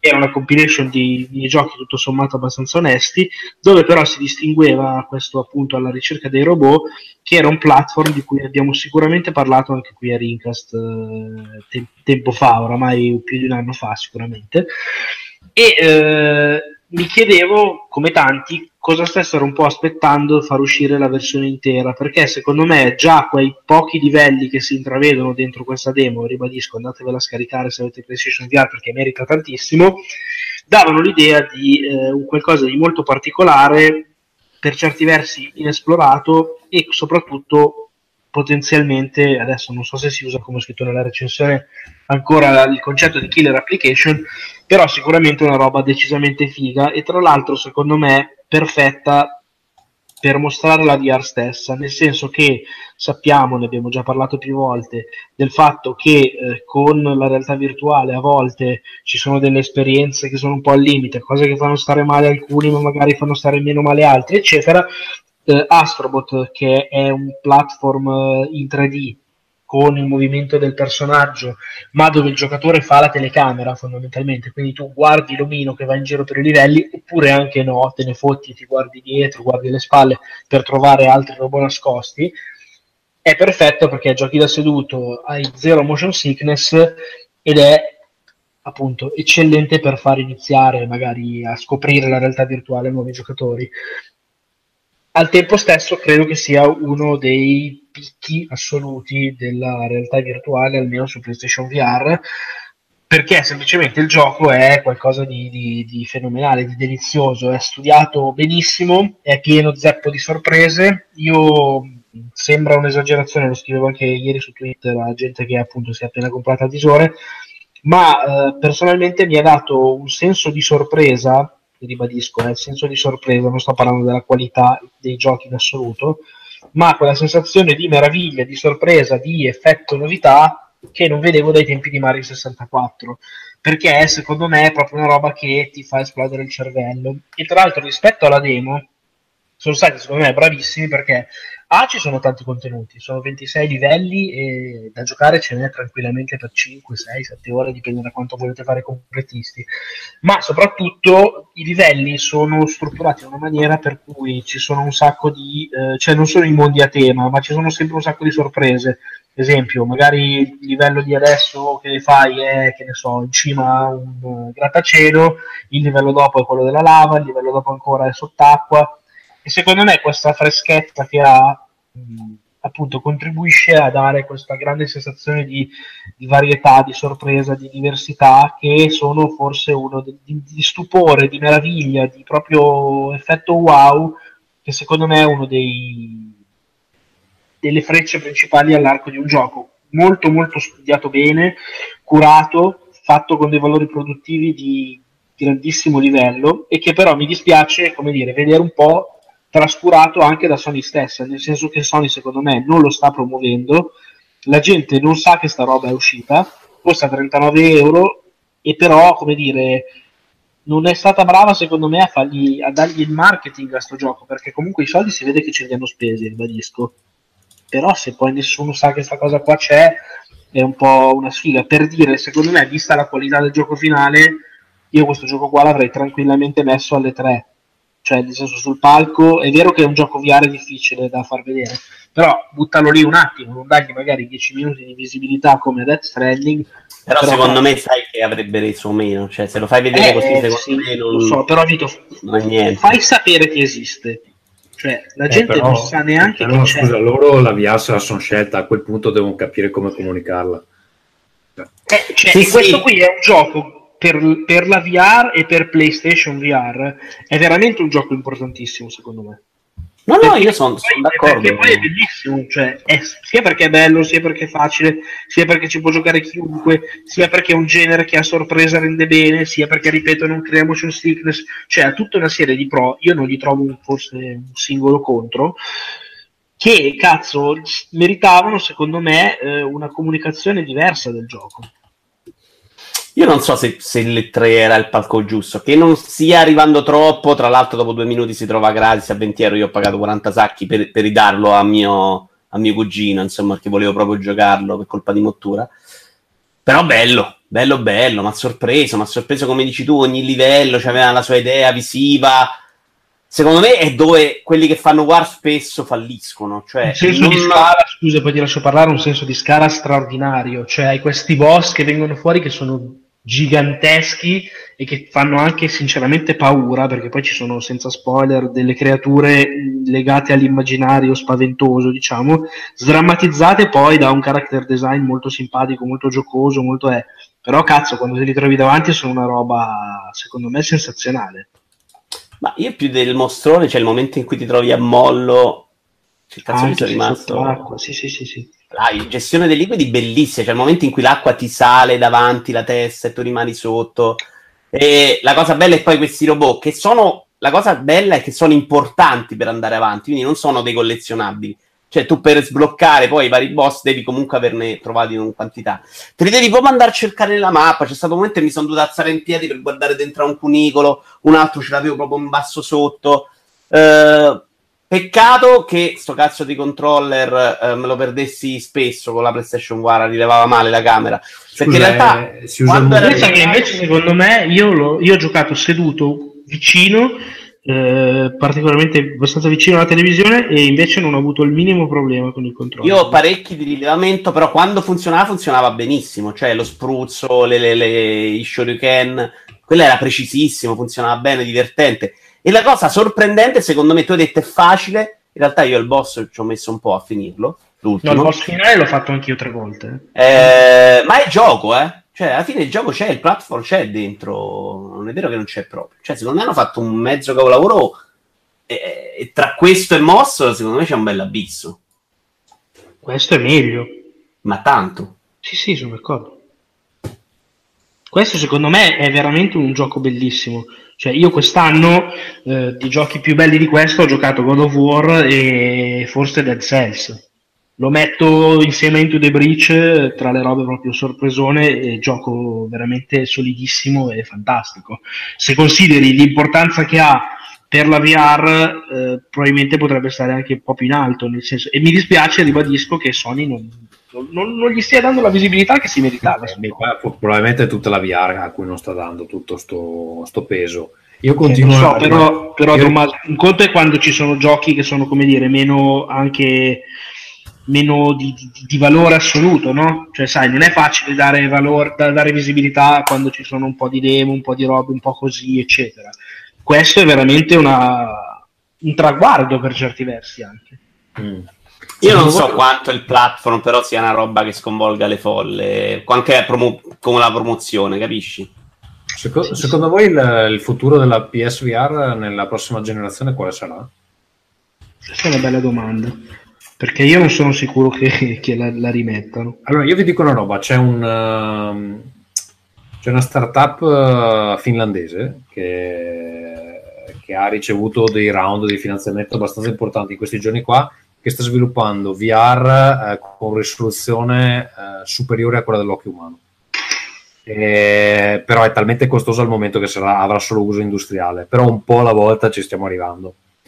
Uh, Io sono convinto che non si possa tornare indietro, cioè che è una roba talmente tanto wow, incredibile, con del potenziale. Eh, però non hanno sperimentato troppo pochi, Vito. Uh, sì, però ci stanno ancora lavorando, senza ancora parlare di tecnologie. Oculus non ha mollato presentando Oculus Quest, che comunque è una cosa che può allargare il pubblico. Non sono convinto neanch'io che Sony ci abbia tutta sta voglia di PlayStation V R due subito. Più che altro, secondo me, cioè, sono partiti... Eh, però talmente... io la implementi o non la implementi, non è che puoi tornare indietro. Sono partiti talmente presto che, secondo me, la gente un po' anche perde interesse, prima che si arrivi al punto in cui effettivamente poi la vuoi. Perché io continuo a rimanerci distante per un motivo molto semplice. Ogni volta che l'ho provata, io vedevo sfocato. E se mi fai eh, vedere sì, sfocato, non ci cioè. posso giocare. Cioè, no, no, è inaccettabile per me. Eh beh, ma io devo dire che con PlayStation quattro Pro molto meglio PlayStation V R, eh? Cioè, c'è un bello stacco. Continua sì. ad avere un po' di motion sickness, non è una sickness che non è proprio fastidioso, ma un po' di fastidio allo stomaco dopo una sessione eh, che non mi dà Oculus, per dire. E comunque con PlayStation quattro Pro è una roba già più pulita, non c'avevo proprio quella sensazione di questa merda che ho davanti agli occhi, insomma. Però dai, secondo me se i giocatori il problema è che non gliel'hai fatto provare alla gran parte, perché se lo prova comunque li stupisci, li sbalordisci. Te che prima Ma... hai detto Oculus Quest, io non so cos'è, me lo sto guardando adesso. Oculus Quest è la, la via di mezzo tra Oculus Go, che è quello, l'Oculus senza fili, mm. senza hardware, e, e Oculus Quest è praticamente una roba senza computer in cui giochi ai giochi tre D, però ci giochi la roba un po' più potente, cioè ci giochi i giochi di Oculus, una gran la... parte dei e giochi. E l'hardware dov'è, scusa? L'hardware è nel caschetto, non c'è nient'altro, e non servono neanche i sensori vari, perché stanno addirittura nel caschetto, hanno un nuovo sistema incredibile. Prezzato pure abbastanza bene, ed è potenzialmente il modo di entrare a testuggine dentro, dentro la gente, insomma, dentro la massa. È già uscito? No, l'hanno annunciato un po' a sorpresa nella cosa dell'Oculus che hanno fatto tempo fa. Ci giocheranno però roba tipo Beat Saber, Super otto War, cioè i giochi veri. Quelli più mm. belli che sono usciti per Oculus. A partire da tre virgola novantanove non è male. No, no, è interessantissimo perché non ti richiede niente quello che è lì, c'è solo quello, c'hai tutto. loro ci avevano già provato con Oculus Go, ma è una roba assolutamente a basse prestazioni in cui ci puoi guardare più roba di film, le partite. In America sta andando molto questa cosa, no? Cinema. Oculus Quest è... come sta facendo? Eh? Il porno war come sta facendo? Non ho capito. Porno. Dai, non far finta di non capire. Ah, il porno! No, non, non frequento. Ve l'ho già spiegato una volta, ho fatto un tentativo, ma non fa per me. Non, eh, vabbè. Eh, ehm, va bene, allora. Vabbè, quindi alla fine ti è piaciuto, mi hai ringraziato? No, non mi hai ancora ringraziato. Veramente ti ho scritto subito su Twitter appena l'ho finito, uh, comprati Oculus. Ah, era riferito a quello. Eh certo, perché così io ti do tutta la mia libreria di giochi Oculus. Ah, l'ho capito adesso. Va bene, eh, va bene, andiamo con uh, gli altri giochi che stiamo giocando. Faccio partire la sigla.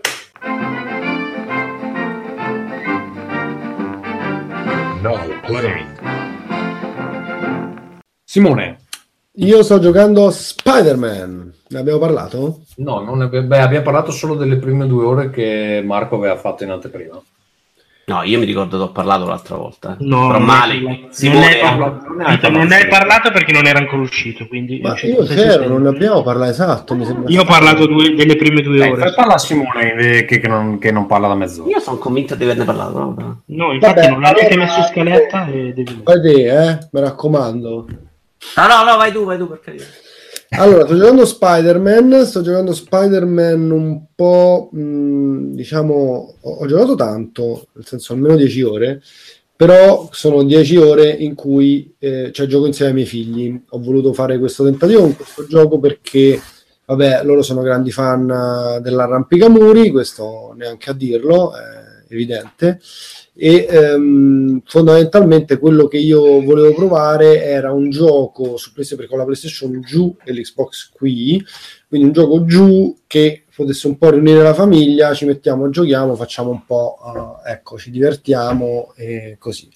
Quindi la prima cosa che posso dire su Spider-Man è che secondo me, nonostante sia un gioco complesso, come tutti i free roaming uh, in generale, insomma, eh, che ha tanti tasti, ehm, anche dei bambini eh, come piccoli come sono i miei ci si divertono tantissimo, ovviamente con diversi livelli di divertimento, nel senso che il grande sei anni e mezzo un po' di certe cose le ha capite, fa anche qualche combattimento e, e diciamo che quando imparerà a leggere probabilmente gusterà il gioco nella sua interezza, mentre il piccolo l'unica cosa che fa è volteggiare. Quindi apro subito una parentesi su questa cosa, perché il gioco, come tutti sapete, tanto insomma l'avrete giocato, visto, rivisto e quant'altro, è un, un open world su New York dove si è, sei l'uomo ragno e ci sono mh, tantissime cose diverse da fare. Tra l'altro la diversità, secondo me, delle sottomissioni è molto interessante, perché ce ne sono davvero di tutti i tipi e non sono proprio del tutto ripetitive.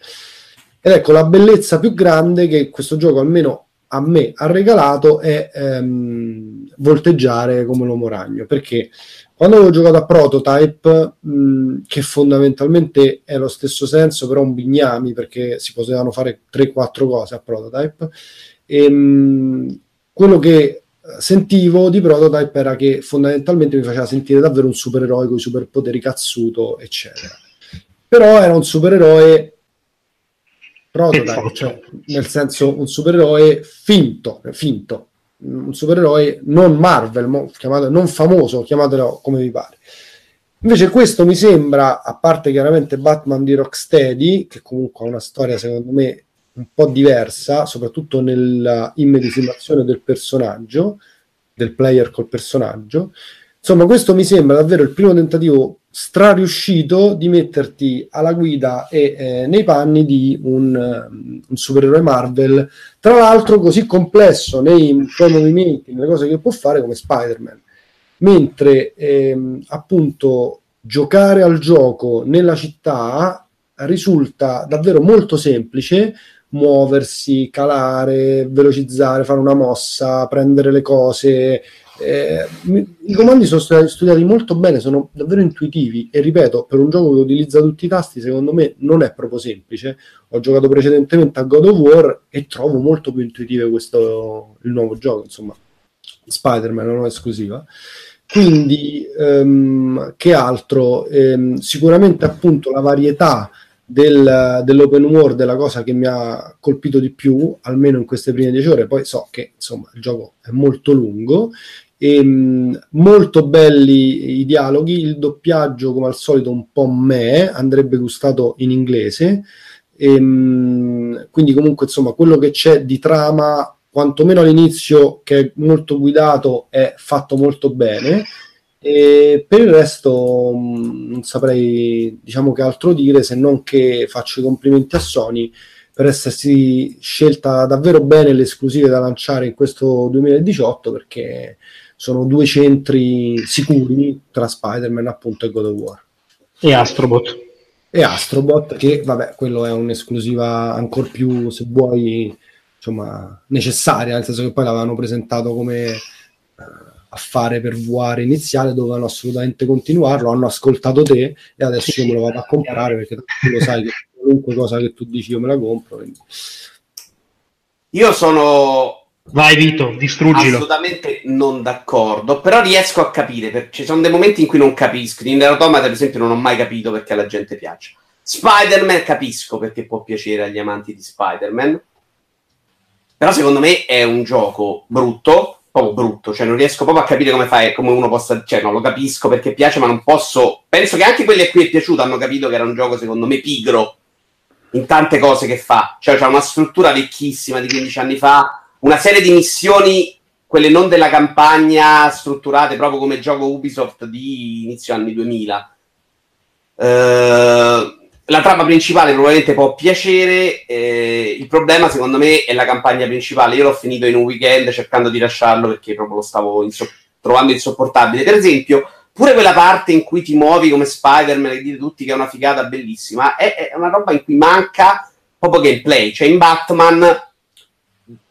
C'hai ma non ci deve essere che... però, cioè nel eh? senso lì è proprio darti la sensazione di volteggiare, e quello lui fa benissimo, eh. A me che di Spider-Man fregava il giusto, come fregava il giusto il Batman, però quando ho giocato quelli di Rocksteady l'ho trovata una roba che ok, schiaccio un tasto, me ne vado per tutta la città, una volta inseguo il piccione, una volta faccio alcune cose un po' sbagliate, tipo le missioni di Catwoman che potevano essere carine, se tu mi metti la vibrazione quando c'è, l'hai bruciata. Il problema, secondo me, ripeto, è la campagna principale del gioco, che è basata da vai dalla vecchia a parlare dalla vecchia, poi ti fai una missione con il minigioco stupidissimo, quello del circuito elettrico, poi brutto, brutto perché si finisce da solo. I minigiochi erano... Sì, è vero, mo che mi ci fate pensare, i minigiochi sono poco riusciti. A parte che, tra l'altro, ho detto che è tanto intuitivo il gioco, invece i minigiochi sono poco intuitivi e... Poi noiosi. Noiosi. Cioè, sanno proprio di riempitivo del cazzo. Noioso che è poco sì, intuitivo. Lunghi, cioè nel senso che comunque... Sì, perché poi te ne fa fare tre. Per lui eh. ti fa fare, te ne fa fare tre uno all'altro, una cosa secondo me proprio pensata male. Poi c'è la missione stealth con Mary Jane, due coglioni che non ti dico.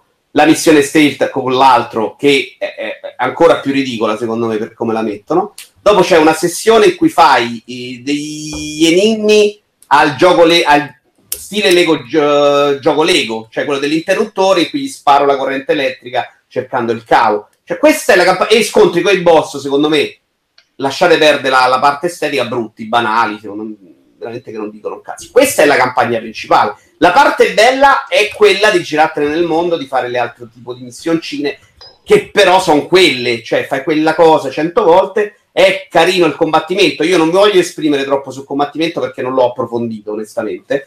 Uh, Beh, dai, però, però si vedeva che era fatto bene. È chiaramente più o meno come tutti gli open world di quel tipo, non è quello su cui ti dovresti concentrare, nel senso che è molto spettacolare, sinuoso lo definirei, nel senso che voli da una parte all'altra eccetera, ripetitivo e fondamentalmente niente di magico sicuramente, cioè il combattimento di God of War è insomma, ma io non pianeta, lo so, però. Ho sentito parlarne pure anche, for- anche meglio, probabilmente se alzi il livello di difficoltà ci fai delle cose diverse, io su quello non mi esprimo perché io l'ho, l'ho giocato molto banalmente.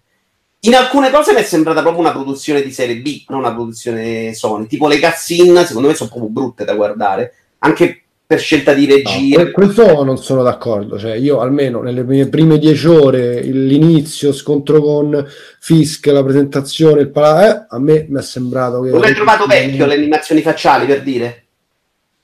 Vabbè, ma io, cioè, non abbiamo... guarda, personalmente non è proprio una cosa che io sto a guardare, la tecnica ormai arrivati nel duemiladiciotto ai videogiochi, quindi sì, l'animazione sì, dall'altra parte abbiamo della Stovaz, sì, da una parte, cioè beh, io parlo della Stovaz, parlo di Uncharted, parlo di God of War, cioè roba migliore da questo punto di vista. Però non è che è quello che non è anche Uncharted, cioè... però non è che quello che non è Uncharted è merda, cioè nel senso, cioè se no siamo arrivati al paradosso che infatti ah, è un, gio- un gioco un po' così, ottantasette di Metacritic, un po' deludente. Ma che cazzo dite? No, perché si sono lette queste cose, eh? Cioè, ma eh, siete drogati male, cioè ottantasette è basso. Ascolta, sì, sì, Marco, eh, rilassati che ti, vedo, che ti vedo con la birra in mano, secondo me ti stai agitando, eh. È vero, birre e miniature sono in... Tra l'altro, facciamo vedere questa miniatura che stai dipingendo da due ore. Che miniatura stai dipingendo? Una miniatura di Shadespire, fammi vedere... Io... di quello nuovo? Volevo andare a fare un torneo, no, una delle armate di quelli vecchi. Okay. Lo sai che facevo tornei anche a quelli, Marco, t'avevo detto? Si vede? Ah no, non lo sapevo. Sì, sì. Mm. Giocavo Caos. Non... Ah, sono andato pure una volta ai nazionali. Ah, non sapevo, non sapevo. Eh, io tutto quello che ho giocato ho fatto tornei, non ho niente da fare. Tutte le cose sfigate tu le hai fatte. Va no, bene. No, quello non tutto, per esempio non gioco di ruolo come te. Eh... ed, è, ed è sceso in, incredibilmente in un istante il, il tasso sfiga tra l'altro. No, no, no, io, io sono fiero di, eh, di far parte della nicchia della nicchia, perché sono sempre stato più nerd di voi e nerd del cazzo che ma non è una gara, cioè diventati esatto. Nerd si quando può convivere i figli, gli occhiali, quelli con la montatura nera. Allora eh, adesso parlo io, basta queste stronzate. Ma tu ci hai giocato? Sì. No. E che cazzo me ne frega dell'uomo ragno? Io voglio parlare di un altro gioco, voglio parlare di Prey. Prey è un gioco di Arcane Studios, che sono gli stessi di Dishonored, mia serie preferita degli ultimi anni. Ho notato, guardandomi Vigits Arts, che Prey ha venduto circa la metà, purtroppo, perché è un bel gioco. E eh, chi di voi che ci ha giocato a Prey? Io no. Io no. Io sì, ma la seconda volta che l'ho iniziato mi si è buggato, allora l'ho mandato a fanculo. Benissimo. Allora, eh, Prey è un gioco abbastanza diverso da Dishonored, eh, ambientato in una stazione spaziale eh, e ha delle vibrazioni molto più vicine, più simili a quelle di un Half-Life, eh, tra l'altro Half-Life uno, secondo me. Eh, lo scopo di, del protagonista è scoprire cosa è successo su questa stazione spaziale, perché vabbè, c'è un inizio molto, molto intrigante, ben fatto. Eh, lui ovviamente ha perso la memoria. Eh, deve scoprire cosa succede nella, nella stazione spaziale e la cosa interessante è che vabbè, sono quasi tutti morti dentro. Um, la minaccia aliena è costituita da, questi, da queste creature chiamate Mimic, attorno a cui ruota tutta la trama, che hanno la particolarità di potersi eh, camuffare da oggetti, e quindi tu cammini tutta, tutto il tempo eh, perlomeno con una, una buona parte di questi mimiche, perché poi hanno anche degli altri poteri, um, pensando a questa stanza in cui sto entrando, quella tazza lì sarà un mimic o sarà una tazza, questa sedia cioè, era qua, qua prima. Eh, ma scusami, gi- la tazza poi può diventare un mostro gigante? No, eh, allora cioè, mimic... rimane grosso come la tazza? No, i mimic, eh, allora le, scientificamente viene spiegata che i mimic si sostituiscono Eh, nello spazio-tempo agli oggetti, quindi il mimic sparisce, appare questo oggetto e poi ri- ri- sparisce l'oggetto e riappare il mimic, quindi tecnicamente anche il mimic grosso potrebbe fare sta cosa. Eh, allora si inizia con dei mimic che sono tipo dei ragnetti che ti saltano in faccia, un po' dei facehugger che fanno sta cosa qua, poi andando avanti si trovano dei mimic che fanno delle altre cose, che tipo hanno dei, eh, un po' più umanoidi, che hanno dei proiettili, ci sono dei mimic che, che controllano eh, dei cadaveri e cose del genere. E um, tu uno sei debole perché sei uno scienziato del cazzo, hai un, uh, uno skill tree che ti devi sviluppare molto elaborato, perché ci sono diverse direzioni in cui puoi andare. Si va da a ah, posso fare l'hacking dei computer, posso riparare sta torretta, a eh, adesso mi inietto eh, del, del materiale alieno per guadagnare alcuni dei poteri che hanno i mimic. E ovviamente cioè, poi succedono delle cose fighe, perché ovviamente se tu ti inietti sta cosa aliena, a un certo punto le torrette, le torrette ti riconoscono come un alieno. Uh, e quindi devi sempre decidere un po' come, come sviluppare il personaggio e cosa ti conviene fare in quel momento, e le possibilità sono notevoli perché Scusa, un... puoi tornare indietro una no, volta che hai io non sono arrivato in un... non l'ho finito, sono a sei sette ore e penso che ne duri quasi venti, quindi sono a metà più o meno, un po' meno, no, credo qualcosa in più in realtà, più di venti? Eh sì, ho sentito sulla trentina addirittura, ok. Mm. E, um, non puoi tornare indietro, perlomeno dove sono arrivato io. E cosa dire? Che ehm, allora, secondo me è molto bello perché pa- parte che non, quando parte non, non, non ero sicuro che mi piacesse come gameplay, però appena iniziano a sbloccarsi un po' sti, sti potenziamenti che ti puoi mettere, soprattutto quelli alieni, diventa veramente interessante la faccenda. Quanto spara tutto? Ecco, allora non si, non si spara molto, ci sono delle armi, però tu parti con delle armi, che intanto parti con una specie di mh, chiave inglese, quindi un po' ricorda la crowbar di, di Half-Life. La seconda arma che si prende è il uh, glue cannon, che è praticamente un cannone che ti permette di sparare sta, mh, sta schiuma che si, si allarga e blocca le cose sul posto, che è molto utile all'inizio quando puoi pietrificare tipo questi alieni ragnetti, perché sono piccoli e sono veloci, quindi devi anche stargli dietro e cercare di beccarli. Quindi tu li pietrifichi, poi gli vai lì e gli dai delle clavate addosso e gli, gli spacci. Poi andando avanti trovi delle armi, adesso ad esempio c'ho un cannone energia, c'ho un, un, uh, uno shotgun, però non sono sempre l'arma migliore da utilizzare, perché uno ha poche munizioni di solito, e due a volte ti conviene avere degli approcci diversi. E poi ha questa cosa interessante, un po' la Deus Ex, dove tu per risolvere una situazione non hai una sola eh, opzione, eh, puoi decidere di, ad esempio se hai l'abilità per spostare le casse, magari c'è una cassa gigante davanti a un condotto, puoi riuscire a spostarla e ti, ti vai dentro il condotto. Se hai l'abilità di riparare il computer, magari riesci a, ad aprire una porta che altrimenti devi girarci intorno. E quindi le opzioni sono, sono notevoli. Devi ricostruire sta roba che succede nella, nella stazione, e io qualche salto sulla sedia l'ho fatto perché effettivamente è abbastanza bravo a, a farti, farti paura. Ha sta cosa che è un po' il suo pregio, il suo difetto, e cioè entri nelle stanze sempre un po' di soppiatto perché non sai mai quali oggetti sono gli alieni, quindi ci, ti caghi sempre un po' addosso. Eh, a un certo punto trovi un visore che ti permette di individuare delle cose.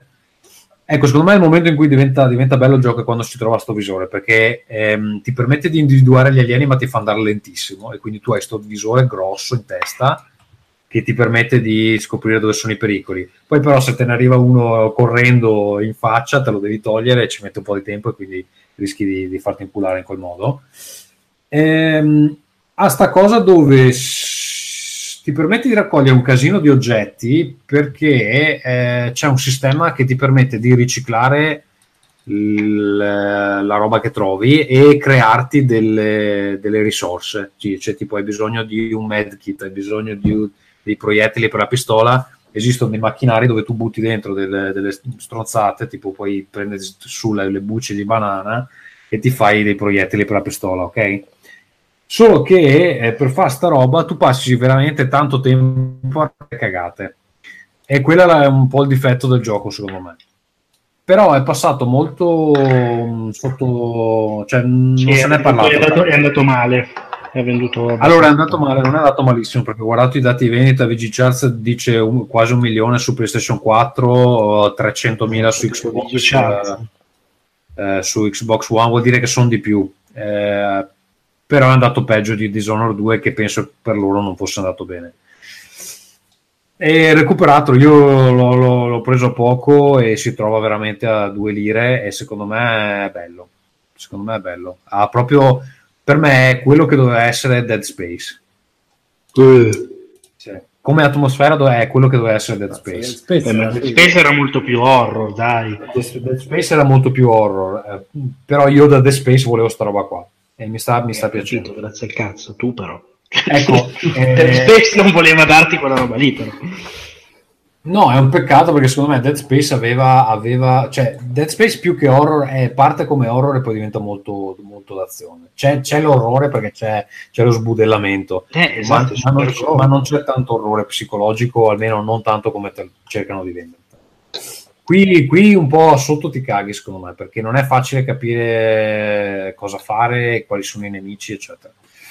Bello, mi sta, però non ha quella roba un po', perché ho sentito ad esempio Alien Isolation che, che ho, ma non ho giocato, cioè che lì c'è proprio il terrore. Qui c'è un po' la tensione, ma non è, non è da che non ci vuoi giocare. Sì, vabbè, in Alien Isolation ti senti braccato. Eh, no, qui io ci voglio giocare, però c'è sempre un po' di tensione.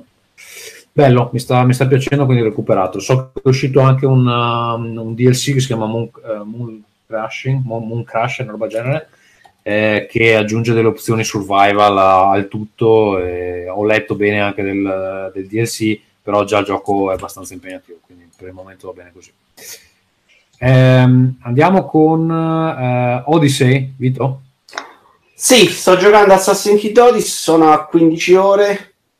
Uh, un po' a sorpresa, mi sta piacendo abbastanza più di Origins, uh, premesso che ormai io mi sono rassegnato all'idea che non sia un Assassin's Creed, insomma, ma quella roba lì, mappa molto bella, molto più rifinita di Origins nei dettagli, cioè pieno di tempi, di statue singolari, insomma, uniche, cosa che invece in Origins era tutto un cut e passo ovunque. La mappa è bella pure anche morfologicamente, c'è un po' della parte Black Flag, ti muovi abbastanza con la nave, perché ovviamente la Grecia sono tutte isoline.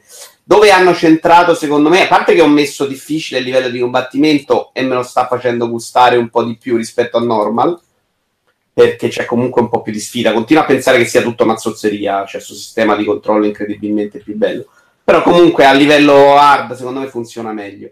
Eh, è riuscito meglio il sistema di livellamento, che prima tu veramente andavi in giro, prendevi i punti, incontravi uno, prendevi i punti, stavi sempre due livelli sopra la quest principale e quindi non c'era mai la sfida. È una cosa che stanno anche molto criticando, perché proprio ci sono dei punti in cui invece ti servono delle missioni secondarie, ce ne sono di, di fetch quest a, a dozzilioni, ma ci sono anche delle sfide extra, vari alberi con della gente della setta, degli animali giganti, tipo ho combattuto quattro volte con un super cinghiale che è una specie di boss come c'era nel D L C di Origins, Origins con un secondo attacco, insomma, sta cosa funziona un pochettino meglio. La scrittura delle quest un pochino meglio, le quest mediamente sono la solita schifezza in cui vai lì, raccogli cose, riporta, ma quindi il gioco secondo me in generale rimane quella zozzeria, cioè non credo che sia, ci sia sto grande miglioramento. Hanno centrato però un paio di cose che lo rende comunque più digeribile. Ho in una mappa delle, delle battaglie campali, Vito, ci sei arrivato? Ah, eh, battaglie campali sono battaglie uno a uno con la gente intorno, tanta che se mena da sola, cioè... okay. Okay. Che tra l'altro è fatta a settori, quindi ogni volta dovresti prendere il capo dal leader, prendere il terreno, cioè una... Comunque io trovo davvero irrispettoso criticare un gioco che è stato fatto dalla società che sta per dar da mangiare al nostro servizio. Eh. Secondo me l'hanno già licenziato, non lo sappiamo. Tra un po' arriva qua e dice: no, no, in realtà non lo sto criticando, in realtà mi sta piacendo di più. Me lo gioco, è uno di quei giochi che potrei addirittura cercare di andarmi a spizzicare tutti i punti per fare il cento per cento, perché lo gioco da tossico malato. Io ho due domande, Vittorio. E non vuol dire, scusa, perché riferito a Spider, non vuol dire che se una roba è brutta non può piacere. Cioè, se, Spider, secondo me è un gioco brutto, esattamente come è brutto questo. Questo io riesco a giocarlo come un tossico. Io sono solo che sia brutto perché ho fatto una live di due ore con Every Eye, l'ha giocato Giuseppe Arace, che è quello che ha fatto anche la recensione. Io ero abbastanza atterrito da quanto ho visto, cioè è bellissimo da vedere, ma io non giocherei mai. Un sistema di combattimento mi è sembrato terribile, i nemici che ci mettevano due ore a morire, eh, sì, sì, quello è il ritmo di merda, ma cioè, proprio però buono. Ecco, perdonami, quando l'ho detto io di Origins mi si è dato tutti dello stronzo, questo non è peggio, ma io ho letto delle recensioni di Odyssey che dovevano essere quelle di Origins e- ed è quello che dicevo Origins, dico poi faranno il seguito e tutto uguale, diranno che è tutta una merda, e dove manca la critica? Quando uscirà Spider-Man due, che non c'ha sette tipi di missioni in cui li- la campagna va lì, c'è il tizio che te la sblocca, diremo che questo Spider-Man era una merda, era brutto, era vecchio, era fatto con le torri stupide. Cioè la critica va fatta anche quello, non è che perché ti diverti andando in giro con Spider-Man è un gioco bellissimo, eh, no, c'ha dei problemi, ti ci puoi divertire, ma ce li ha.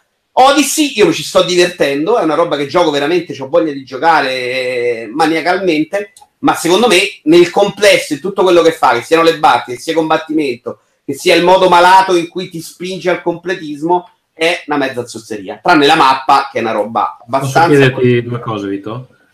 Uno, ci si arrampica?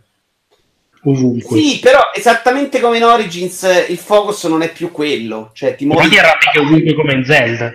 Eh? Ti arrampichi ovunque come in Zelda. Sì, sì, fondamentalmente sì, però serve molto poco, cioè è molto più importante andartene in giro a cavallo. Mm.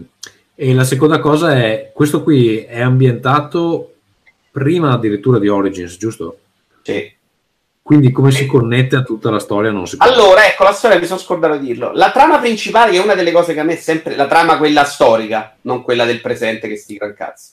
A me è sempre abbastanza piaciuta degli de, Assassin's Creed e mi era piaciuta molto anche in Origins.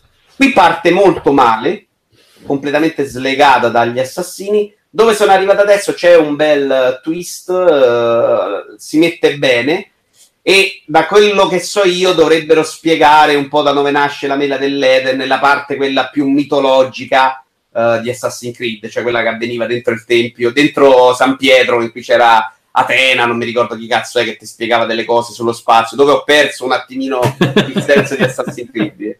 Assassin's Creed c'ha queste varie cose. E dovrebbero andare in quella direzione, infatti. C'è un po' di molto meno storie, più... Però c'è ancora la parte del presente. C'è sì, la parte del presente. Posso dire che c'è, però è tipo... arriva dopo quaranta ore. Sì, ecco. Io l'ho vista in quindici ore, l'ho vista due volte e una per tre minuti. Eh, esatto. E qui non facevi niente. Mentre in Origins dovevi fare delle fasi stealth. Qui era veramente... vai, vai in una stanza, controlla gli oggetti e poi rinfilate dentro. Io non ho neanche è controllato. Ancora in first person quella nel presente? Eh? È in first person quella nel presente? No, no, no, no, è sempre, sempre in terza. No, perché in, nel quattro è, è in prima persona. Eh, Black Flag? Sì. Eh, forse sì. No, no, no, ma anche in Origins non era in prima. Vabbè, quindi insomma lo finirai. Sì, sì, questo Cavaci che mi vado a finire al cento per cento per sbloccare la nave e fare altre cose, però... Ti sta piacendo più di The Witcher tre?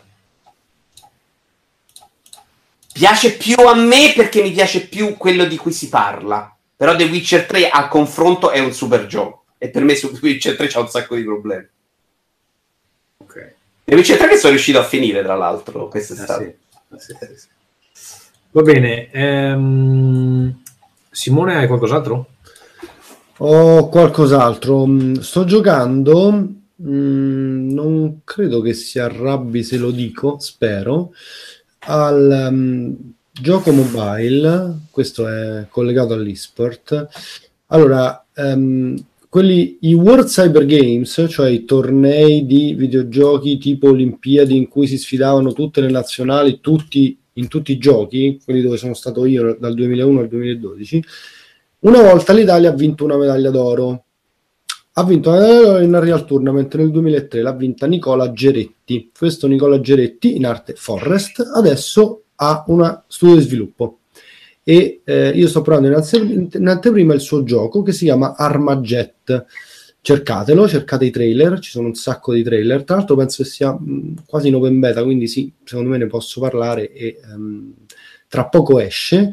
Eh, sarà free to play ovviamente, poi con acquisti in app come il solito, voglio dire ormai questo si è abbastanza capito dove sta andando quel mercato. È un gioco mh, allora è come un dual stick shooter che però si gioca con chiaramente i pollici sul cellulare. Tu ti ritrovi in una mappa che ha diversi livelli come mh, dei giochi di un tempo. Eh, Bubble Bubble era statico, però insomma tipo quei giochi dove la mappa è piatta, è bidimensionale, tu puoi andare in giro e ci sono um, quattro contro quattro o tutti contro tutti e ci si spara a seconda dell'arma, quindi è come se volesse, vorrebbe essere un Quake chiaramente con i controlli e organizzato per mobile e, mh, lo sto giocando parecchio perché devo dire la verità ero molto molto incerto sui controlli perché io sono um, per me i videogiochi su mobile devono avere i controlli touch reali e cioè non è che cioè Clash Royale è un gioco che io ammiro su mobile perché è un gioco che si può fare solo su mobile, non si può fare in un altro posto e, mh, invece questo qua fondamentalmente sarebbe molto meglio giocarlo con un joystick perché eh, chiaramente insomma quello che tu puoi fare con le dita Quindi di solito approccio questo tipo di giochi con grandissima, insomma, diffidenza, però è invece ben riuscito, funziona molto bene, devo essere onesto. Infatti faccio i complimenti a Nicola e al suo team, perché... Mi puoi ripetere, mi puoi ripetere il nome del gioco? Armajet. Armajet. Armajet on Steam, perché c'è già su Steam, fammi vedere. Sì, è già su Steam. Ah, vedi, io lo sto giocando su mobile, ma lui l'ha fatto anche su... Loro si chiamano Super Beat Machine, una startup di... Lui adesso vive... Perché grazie all'e-sport lui, vabbè, viaggiò il mondo, si sposò con una ragazza, credo di Los Angeles, ora non sono sicuro, eh, però insomma lui vive lì, non vive più in Italia da tempo, ha startuppato ormai tre quattro anni fa e hanno cominciato a sviluppare questo giochino. Ehm, guarda, devo dire che è veramente veramente divertente su mobile. Adesso me lo scarico subito su Steam se si può, perché così lo provo con dei controlli fatti bene. Vedo eh, che le mappe sono un po' tipo Smash Brothers, però più... Sì, esatto, più c'ha, un, c'ha un bellissimo feeling, perché secondo me mh, è una banalità, ma il fatto di essere a squadre aiuta a non avere confusione, a non morire rinascia, a divertirsi. Quindi questo va valutato, bisogna dirlo. E, e per il resto ci sono proprio delle strategie, delle micro strategie. È carino, tu devi fare determinate cose, se no perdi, ti devi aiutare col team, puoi fare delle cose uno con l'altro a seconda che hai delle armi ehm, che comunque vanno in combo. Eh, c'è il cecchino, che voglio dire, su un gioco del genere il cecchino come funziona invece c'è, ed è molto figo. E, ripeto, provatelo, molto molto carino. Tanto io da tutto quello che hai detto non avevo capito che era una roba sci-fi, che sembra tipo di ah, robot. Beh sì, la, l'ambientazione non l'ho detta, giustamente, perché sono... I robot in, gente in armatura sembra anche abbastanza figo, effettivamente. Sì, beh, diciamo che, insomma, come lo chiami, il design comunque è, è figo e fatto bene, non certo non stiamo qua a dire che è originale, ecco, questo no, perché... Mm. Fondamentalmente non dei... vogliamo mentire ai nostri ascoltatori. No, vabbè, sono dei, dei personaggi di arte. Bello a vederci, bello, bello. È d'impatto. Va bene. Armageddon. Tutto attaccato. Allora, ehm, vedo che ci sta giocando anche Marco. Into the Breach. Into the Breach, dei, creat- dei creatori di... Marco, chi è che, che sta... E eh dai, cazzo, è muta la tela. Oh, e ce l'avevo lontana, e di salute invece di rompere i coglioni, no? Eh. Oh, mancava in questo puntata un po' di pepe, eh? Arriva Vito Iovara. Ma mi sono appena guardato tutto Suburra, mi viene in mente, sembra un personaggio di Suburra, Vito, adesso che ci pensiamo. Ma Vito è che... un personaggio di Suburra, che io sono andato a casa sua, eh? Cioè è rischioso ah, sì. andarla dentro, cioè, io non ci torno più. È per quello che lui costruisce delle sbarre per... Assolutamente sì, cioè, è, è scuro, c'è questo posto dove il magazzino che fa un po' paura, no? Io consiglio assolutamente di stare alla larga da quell'uomo. Va bene, dicevo, Into the Breach. Da Disneyland a casa mia, ma che cazzo serve? No, no, no, no, cioè, quegli ufficetti dove mi hai portato lì per quando dovevamo parlare, guarda, io ho detto, questo mi stupra. Ci speravo. Eh, Into the Breach, eh, stessi creatori di F T L, è un tattico su una griglia otto per otto isometrica dove si utilizzano dei mecha per combattere dei kaiju, eh, ed è fichissimo, a me è piaciuto veramente tanto, eh, ci ho giocato molto quando sono andato, ho fatto un, qualche giorno in Germania, sono andato tra mia sorella, ci ho giocato tutto il tempo che tipo mi chiudevo in bagno a giocare a Into the Breach. Apri parentesi, come è stata tua sorella? Meglio, grazie, eh, devono ancora toglierle diciannove viti da... Dalla, dalle, dalle varie comunque gambe. Migliora già, insomma, riesce a fare una vita normale o ancora sì, è sì, a letto.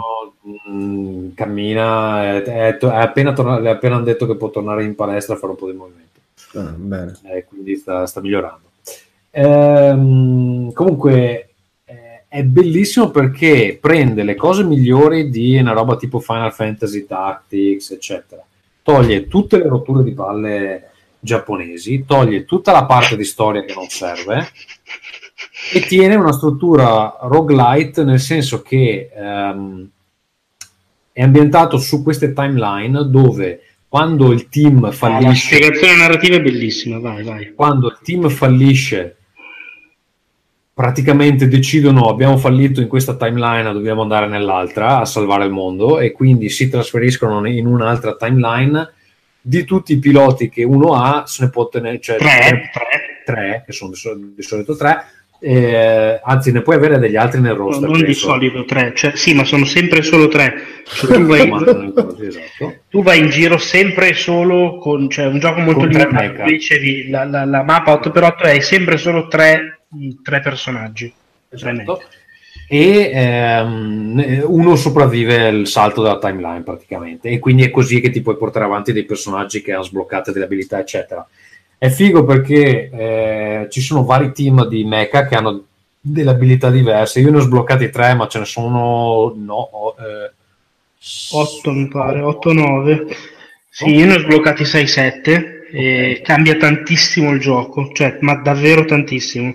La cosa bella è che proprio il gioco in sé non è lunghissimo, ma cambiando il team, tra l'altro eh, è originale anche il fatto che tu parti con il team base e per provare gli altri devi sbloccarli usando una valuta in game che non è nemmeno semplicissimo avere, perché si sblocca se giochi bene fondamentalmente. Sì, si sblocca degli achievement. degli achievement in gioco, esatto. E che vabbè, le prime le sblocchi perché sono quattro isole più una, un'isola finale, eh, i primi li sblocchi completando le isole e poi dopo devi fare delle scelte, nel senso che non hai abbastanza per sbloccare tutto. Dalla descrizione che c'è, non so, questi attaccano col fuoco, quegli altri hanno poco attacco ma riescono a bloccare i nemici, quindi devi anche fare delle scelte che cambiano un po' il gameplay, nel senso che hai a disposizione dei team diversi, perché sbloccare comunque tutto ci vuole tanto tempo. E secondo me, cioè, non secondo me, cambia proprio tantissimo il gameplay tra uno e l'altro. Ma davvero ah, al di là delle abilità dei mecha, poi i piloti hanno delle abilità loro. Sì. Durante il gioco si possono sbloccare delle armi e quindi cambiare le armi, i mecha, eccetera. In più c'è sta cosa figa che tu durante il gioco hai ste mappe dove devi scegliere dove andare a eh, combattere sti kaiju. A seconda della missione puoi guadagnare della valuta che puoi spendere per potenziarti il team, oppure del, um, del, del eh, il simbolo del fulmine, dell'elettricità, perché il, il game over nel gioco avviene se cade la griglia elettrica, cioè la griglia che tiene, tiene l'energia, eh, le luci accese, ecco, diciamo. E quindi puoi no, decidere perché per... il fatto è che, cioè, una cosa da spiegare importante è che tu perdi non se ti uccidono il mech, ma se danneggiano l'ambiente. Perché danneggiano i palazzoni dove vive la gente. Ci sono dei palazzi dove appunto vive la gente, cioè di base sono arrivati queste creature insettoidi e hanno scatenato l'apocalisse, e tu sei lì per cercare non tanto di uccidere i mostri, che sì, ovviamente eh, incidentalmente fai anche quello, ma più che altro per salvare le vite umane. E quindi tu praticamente devi cercare di impedire che i mostri danneggino questi palazzi, frapponendoti a volte con il corpo del tuo mech tra loro e eh, il, appunto queste zone dove vivono le persone. La figata del gioco è che il gioco, pur essendo uno strategico tipo X COM come idea, però è assolutamente rigoroso, cioè tu colpisci al cento per cento e i nemici colpiscono al cento per cento, non ci sono variabili, non ci sono numeri, e tu anzi sai in anticipo dove andranno a colpire i nemici. Dio, c'è quindi... la possibilità che falliscano quando no, attaccano mai, il palazzo? Mai, sì, sì, mai. Il palazzo sì. Ah, il pa- sì, sì, scusami, il palazzo sì, giusto. Il palazzo è l'unica cosa che è l'unica variabile, è il palazzo, esatto. Tra l'altro fai, puoi fargli salire la difesa ai palazzi.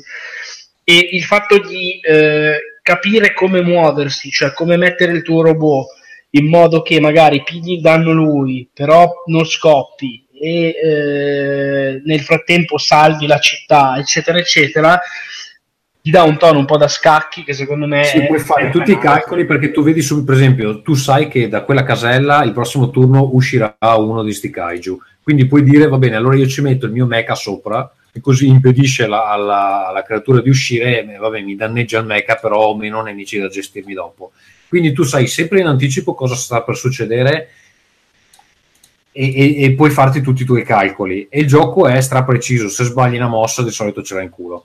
E quindi devi, devi pensarci. Secondo devi me pensarci. È difficile, ma non, non, non difficilissimo. Cioè, è bilanciato bene a livello di difficoltà. Eh sì, ed è incredibile. Senza essere sia... maniacale, diciamo. Per quanto sia semplice in quello proprio che devi fare, insomma pulito, proprio veramente chiaro.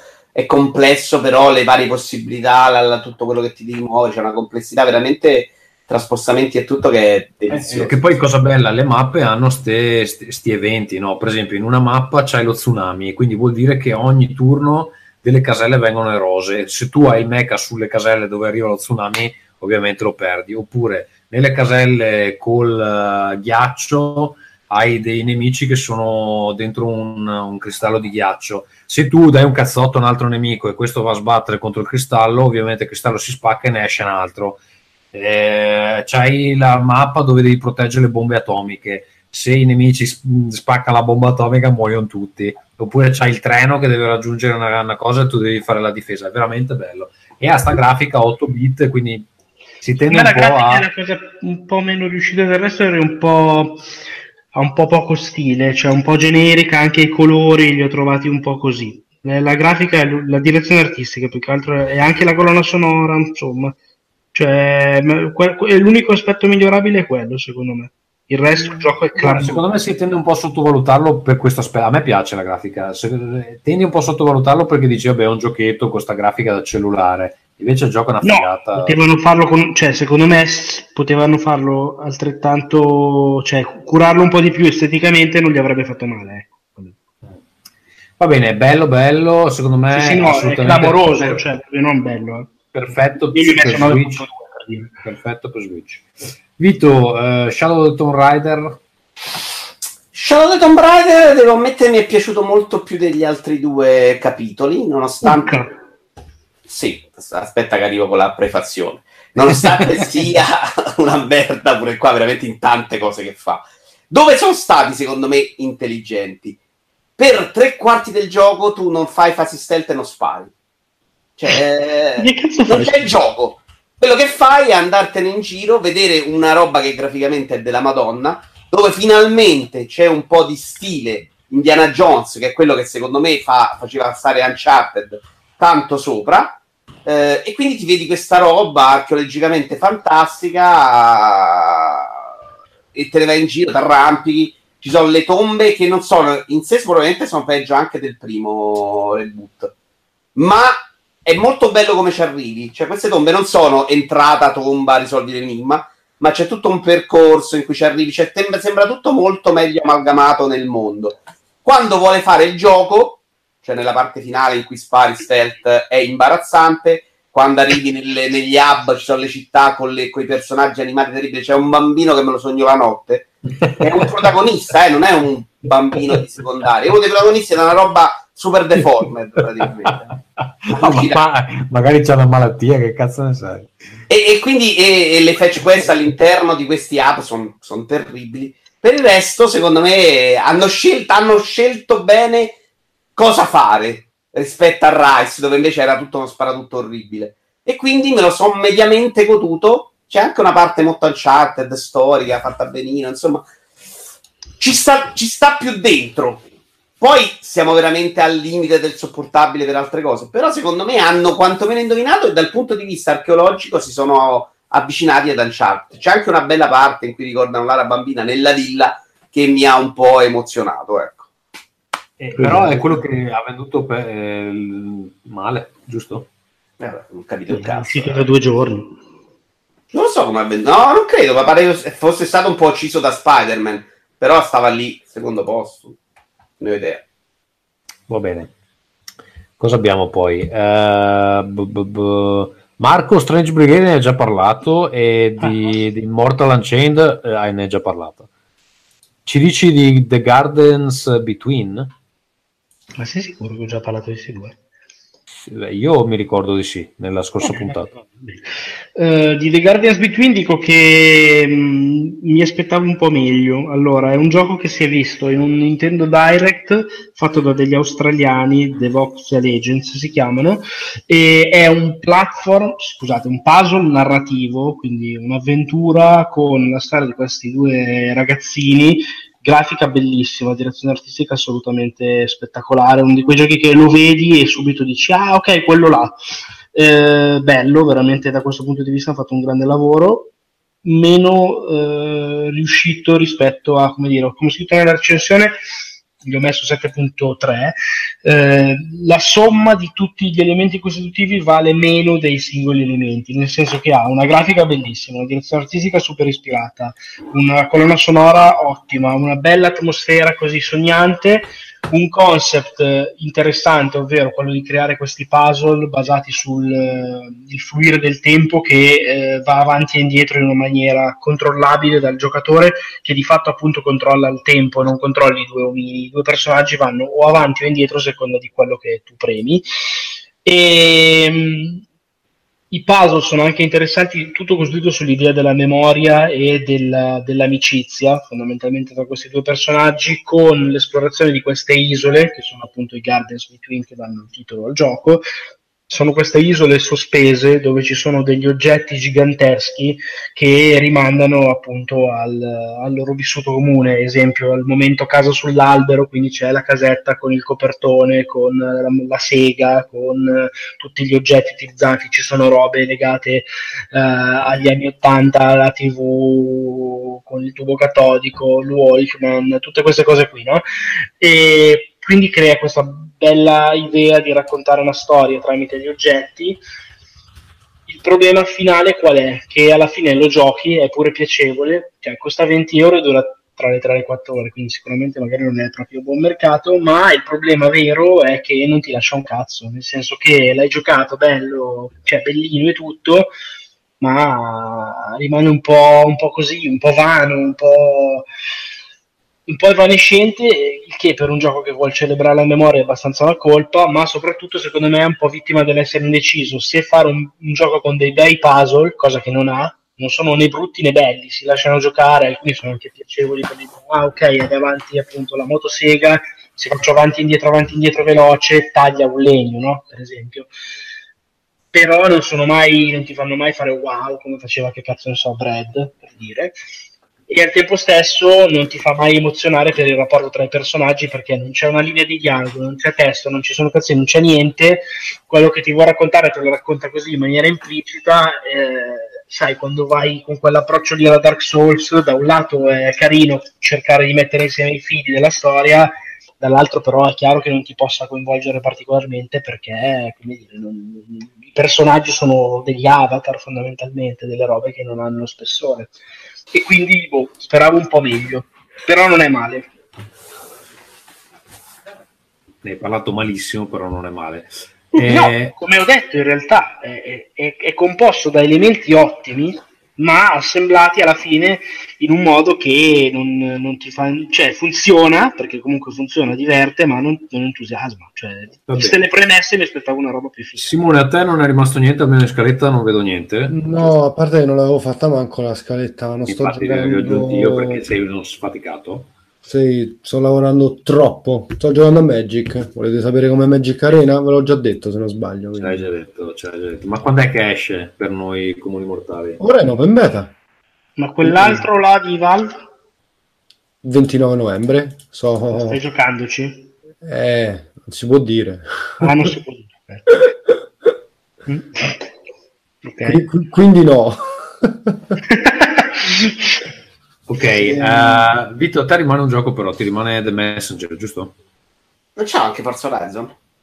Ah, sì, Forza no, Horizon, penso. Uh, bellissimo Forza Horizon, uh, della Madonna, anche meglio di Forza Horizon tre. Della perché... Madonna, addirittura. Come eh, si chiama? Fa spavento, è bellissimo. Eh, secondo me hanno indovinato anche di più la guida tra una gara e l'altra, che era una roba troppo scivolosa nel tre, invece qui è molto più un gioco di guida. E sono riuscite anche più le gare di rally, cioè hanno abbastanza sistemato quelle cosine che, che, che più o meno prima non funzionavano. Dove l'hai giocato, che... Vito? Eh? Dove l'hai giocato? Su P C, quattro K, Super S V R U, tutta ultra. Ok. eh, no, porco zio, toglie il fiato spesso, è bellissima la cosa delle stagioni, perché cambia veramente la mappa in una maniera incredibile. Lo sto giocando però molto poco, perché hanno fatto una scelta che mi irrita, ed è che le gare non hanno uh, risultato, cioè tu fai la gara e sono tipo sempre esibizioni, anche quando sono gare comunque, te la sblocca se arrivi cinquantesimo o se arrivi primo, che è una roba che potrebbe non contare niente, ma a me mi sembra di, di gareggiare per il niente cosmico, cioè io se, se faccio quarto voglio rifarla, dammi un obiettivo, fai terzo, fai primo, fai secondo. Eh, no, lì vai lì, fai la gara, nel momento che tu l'hai fatta ti, ti dà il simbolino e vai avanti guadagnando persone sui social che ti danno, fanno sbloccare gli altri eventi che sono quelli con l'Orcraft, Moto, sta roba pazza, i caccia. Non riesco a capirne il... cioè faccio proprio fatica. Poi in realtà sono anche stupido, perché poi io la gara che faccio io è sbagliare venti volte, fare il rewind, quindi non è che so proprio... Però il fatto che arrivi là e comunque me la dà mi toglie proprio il brivido di, di gareggiare. hmm. The Messenger invece è questo giochino, in realtà otto bit, sedici bit, che mi ha divertito un sacco, semplice semplice, in cui si va in giro, si combatte, platform con dei boss boss bellissimi, con dei pattern meravigliosi, secondo me, cioè studiati bene sempre i boss, che ha un livello di difficoltà che non è mai esagerato e che quindi porti avanti eh, con piacere. L'unico problema è che a un certo punto il gioco cambia molto, quando prendi il potere di andare avanti nel tempo, indietro, adesso non so, e quindi comincia ad alternare la grafica otto bit, sedici bit. Però in quel momento il gioco si apre, diventa una roba in cui devi andare a ritornare in tutte le, le, le sessioni che hai fatto per cercarti delle cose. Quella parte a me non è piaciuta per niente, e se non l'avessi fatta seguendo proprio una guida pari passo che mi diceva vai qua, vai qua, vai qua, vai qua, non l'avrei, probabilmente avrei abbandonato il gioco, e, e mi dispiaceva, perché giocarlo invece mi piace tanto, cioè il modo di muoversi e combattere con sempre quei nemici, ma poi c'hai varie abilità che ti fanno muovere benissimo sulla mappa, ma aveva divertito un casino. Uh, nel complesso, facendo però quella cosa lì di seguire la guida, mi, so, mi è piaciuto tantissimo. Oh. Bene. Ah. Niente, quindi abbiamo finito, basta, non c'è più un cazzo. Abbiamo, c'è il Capcom uh, Beat'em Up Bundle, Marco. Sarebbe sempre uno vale uno, che te non me la vuoi fare, come cazzo ti pare. Capcom Beat'em Up Bundle sarà velocissimo, è un titolo che è stato annunciato a sorpresa durante il Direct di settembre, che è uscito praticamente la settimana dopo, e che raccoglie sette giochi del, d'epoca di, di Capcom. Si parte da da Final Fight e si arriva a due titoli inediti che non erano mai apparsi prima su console. Quello che mi è piaciuto di più è proprio uno di questi due, che si chiama Armored Warriors, che è del novantasei se non ricordo male. Non l'avevo mai giocato, devo dire che è molto molto figo e divertente per il fatto che ha questi mech dal design ancora attualissimo, grafica assolutamente spinta al, al al punto da sacrificare abbastanza anche la, le- la leggibilità, soprattutto in multiplayer, ma sti cazzi. E l'idea bella è che fondamentalmente tu, eh, ovviamente con impostazione classica da, da, da beat 'em up, quindi picchiaduro a scorrimento di una volta, vai in giro, fai casino, ma soprattutto con questi mech puoi montarti eh, delle armi che fondamentalmente sottrai ai nemici, e è un po' un'evoluzione del sistema base dei picchiaduro a scorrimento, eh, perché comunque aggiunge un pochino anche di mosse, un po' più di profondità, un po' di appunto direzioni mentre combatti per cambiare i pattern e cose simili. Devo dire che mi è piaciuto. Ho trovato la collection interessante perché comunque io ho adorato il genere, che sicuramente mh, ha educato molti, molti di noi al videogioco stesso, diciamo, no? Eh, alcuni, non, cioè tipo Final Fight, mh, l'ho trovato invecchiato abbastanza male, il fatto di non avere la corsa, il fatto di eh, in generale essere veramente molto molto molto ingessato. Vale più come, diciamo, ricordo culturale e storico che non come gioco in sé, mentre altri della collezione eh, sono assolutamente divertenti e spassosissimi anche oggi, soprattutto, inutile dirlo, giocati su Nintendo Switch in giro, eh, col fatto di poter giocare in qualsiasi momento in due, no? Eh, sicuramente è, è una collection che, che ha il suo perché, che rende, se siete cresciuti in quel periodo lì, secondo me ci eh, sta. Ma, Marco, scusa, me lo sono perso che l'ho distratto, eh, Knights of the Round rende ancora o no?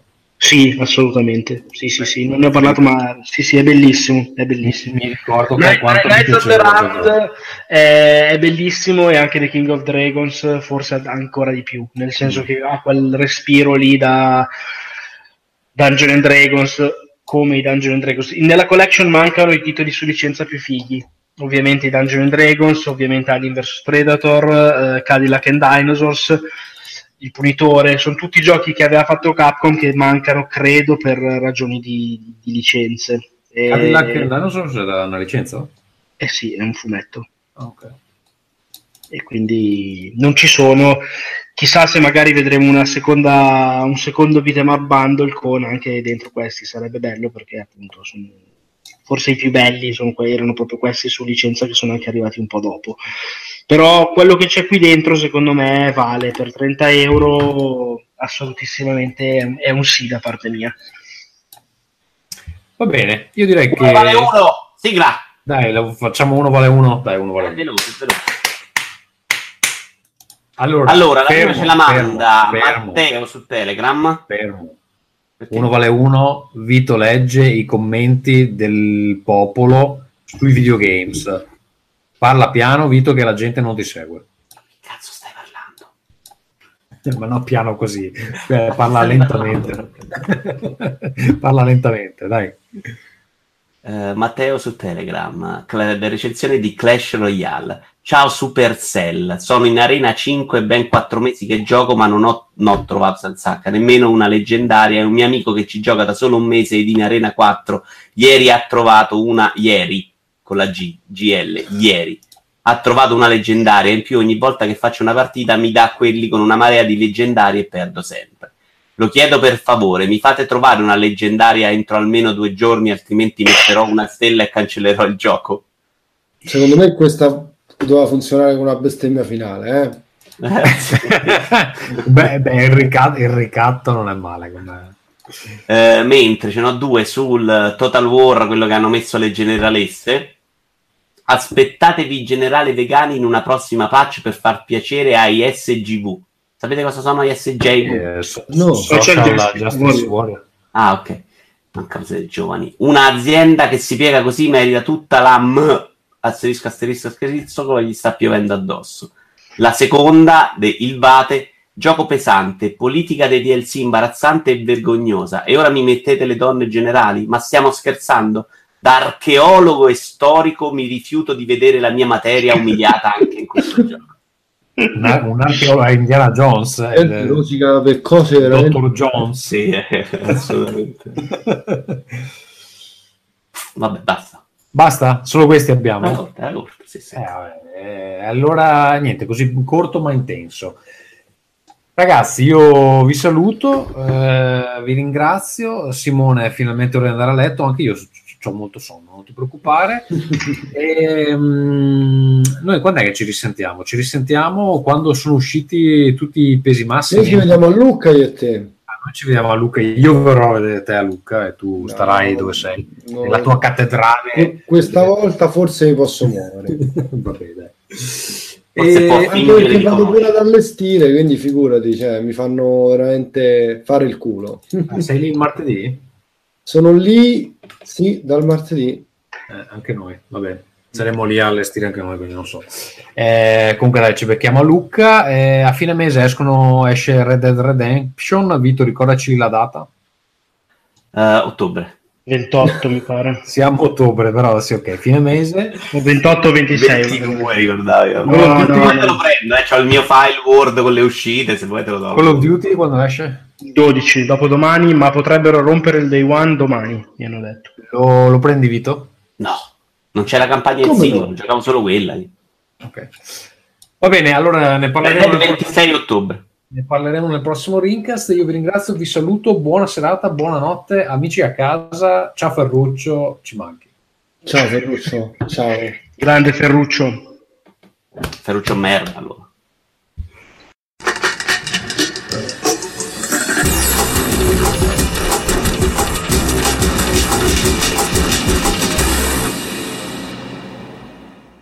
Allora, eh, note di chiusura, eh, vi ricordo che al momento sto gestendo due altri podcast, uno lo conoscete già, è tornato dopo molti mesi di, di assenza ed è Roll Again, trovate tutte le informazioni a w w w punto roll again punto i t, uh, l'altro è In Cassaforte, uh, che gestisco con Andrea e Carlo, uh, si parla di personal finance, financing, Roll Again è dedicato a alle le mie avventure al, al tavolo, diciamo giochi a tavolo, giochi di ruolo, quello che stiamo facendo, eccetera.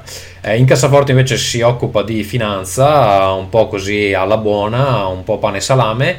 Trovate tutte le informazioni su incassaforte punto com, oppure se, che è il blog dove ci sono anche altri articoli. Se invece vi interessa solo il podcast, lo trovate a incassaforte punto podbean punto com o cercando Incassaforte su iTunes. Um, diciamo i nostri i miei giochi li potete trovare a w w w punto the world anvil punto com.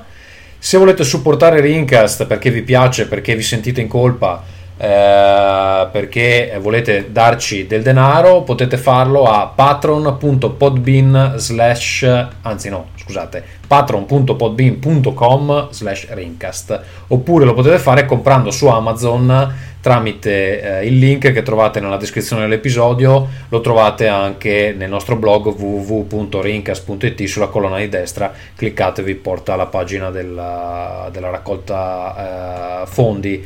Um, cosa dire, eh, è periodo natalizio, sicuramente farete dei belli acquisti su Amazon, quindi vi chiedo gentilmente di utilizzare il nostro referral. A voi non costa niente in più, a noi ci va, ci va qualcosa. Eh, se volete parlare con noi potete farlo su Telegram, eh, all'indirizzo telegram punto m e slash rincast, oppure, come dicevo anche in puntata, ho iniziato a sistemare Discord. Um, il nostro canale è discord punto io slash rincast. Uh, mi interessa sapere come renderlo più utile, come effettivamente farvelo usare, quindi nel caso fatemelo uh, sapere. Se volete mandarci un'email lo potete fare sempre all'indirizzo classico rincast at gmail punto com. uh, Twitter, Facebook, iTunes ci trovate con Rincast. G Plus mi sa che è morto, quindi eh, lasciamo anche perdere. Anche questo um, episodio è stato editato con Uh, Producer, uh, che è il software di Alex Racuglia, uno dei nostri ascoltatori. Non è ancora pubblico, ha ancora qualche bug da piallare, però per il momento uh, lo utilizziamo, stiamo facendo il, il beta testing uh, con bestemmie annesse, però in realtà è, è molto è più bello di GarageBand, quindi non vedo l'ora che esca. Uh, trovate più informazioni a w w w punto podcleaner punto com. Noi ci risentiamo, direi proprio a novembre, per un'altra puntata. Ciao. Rincast.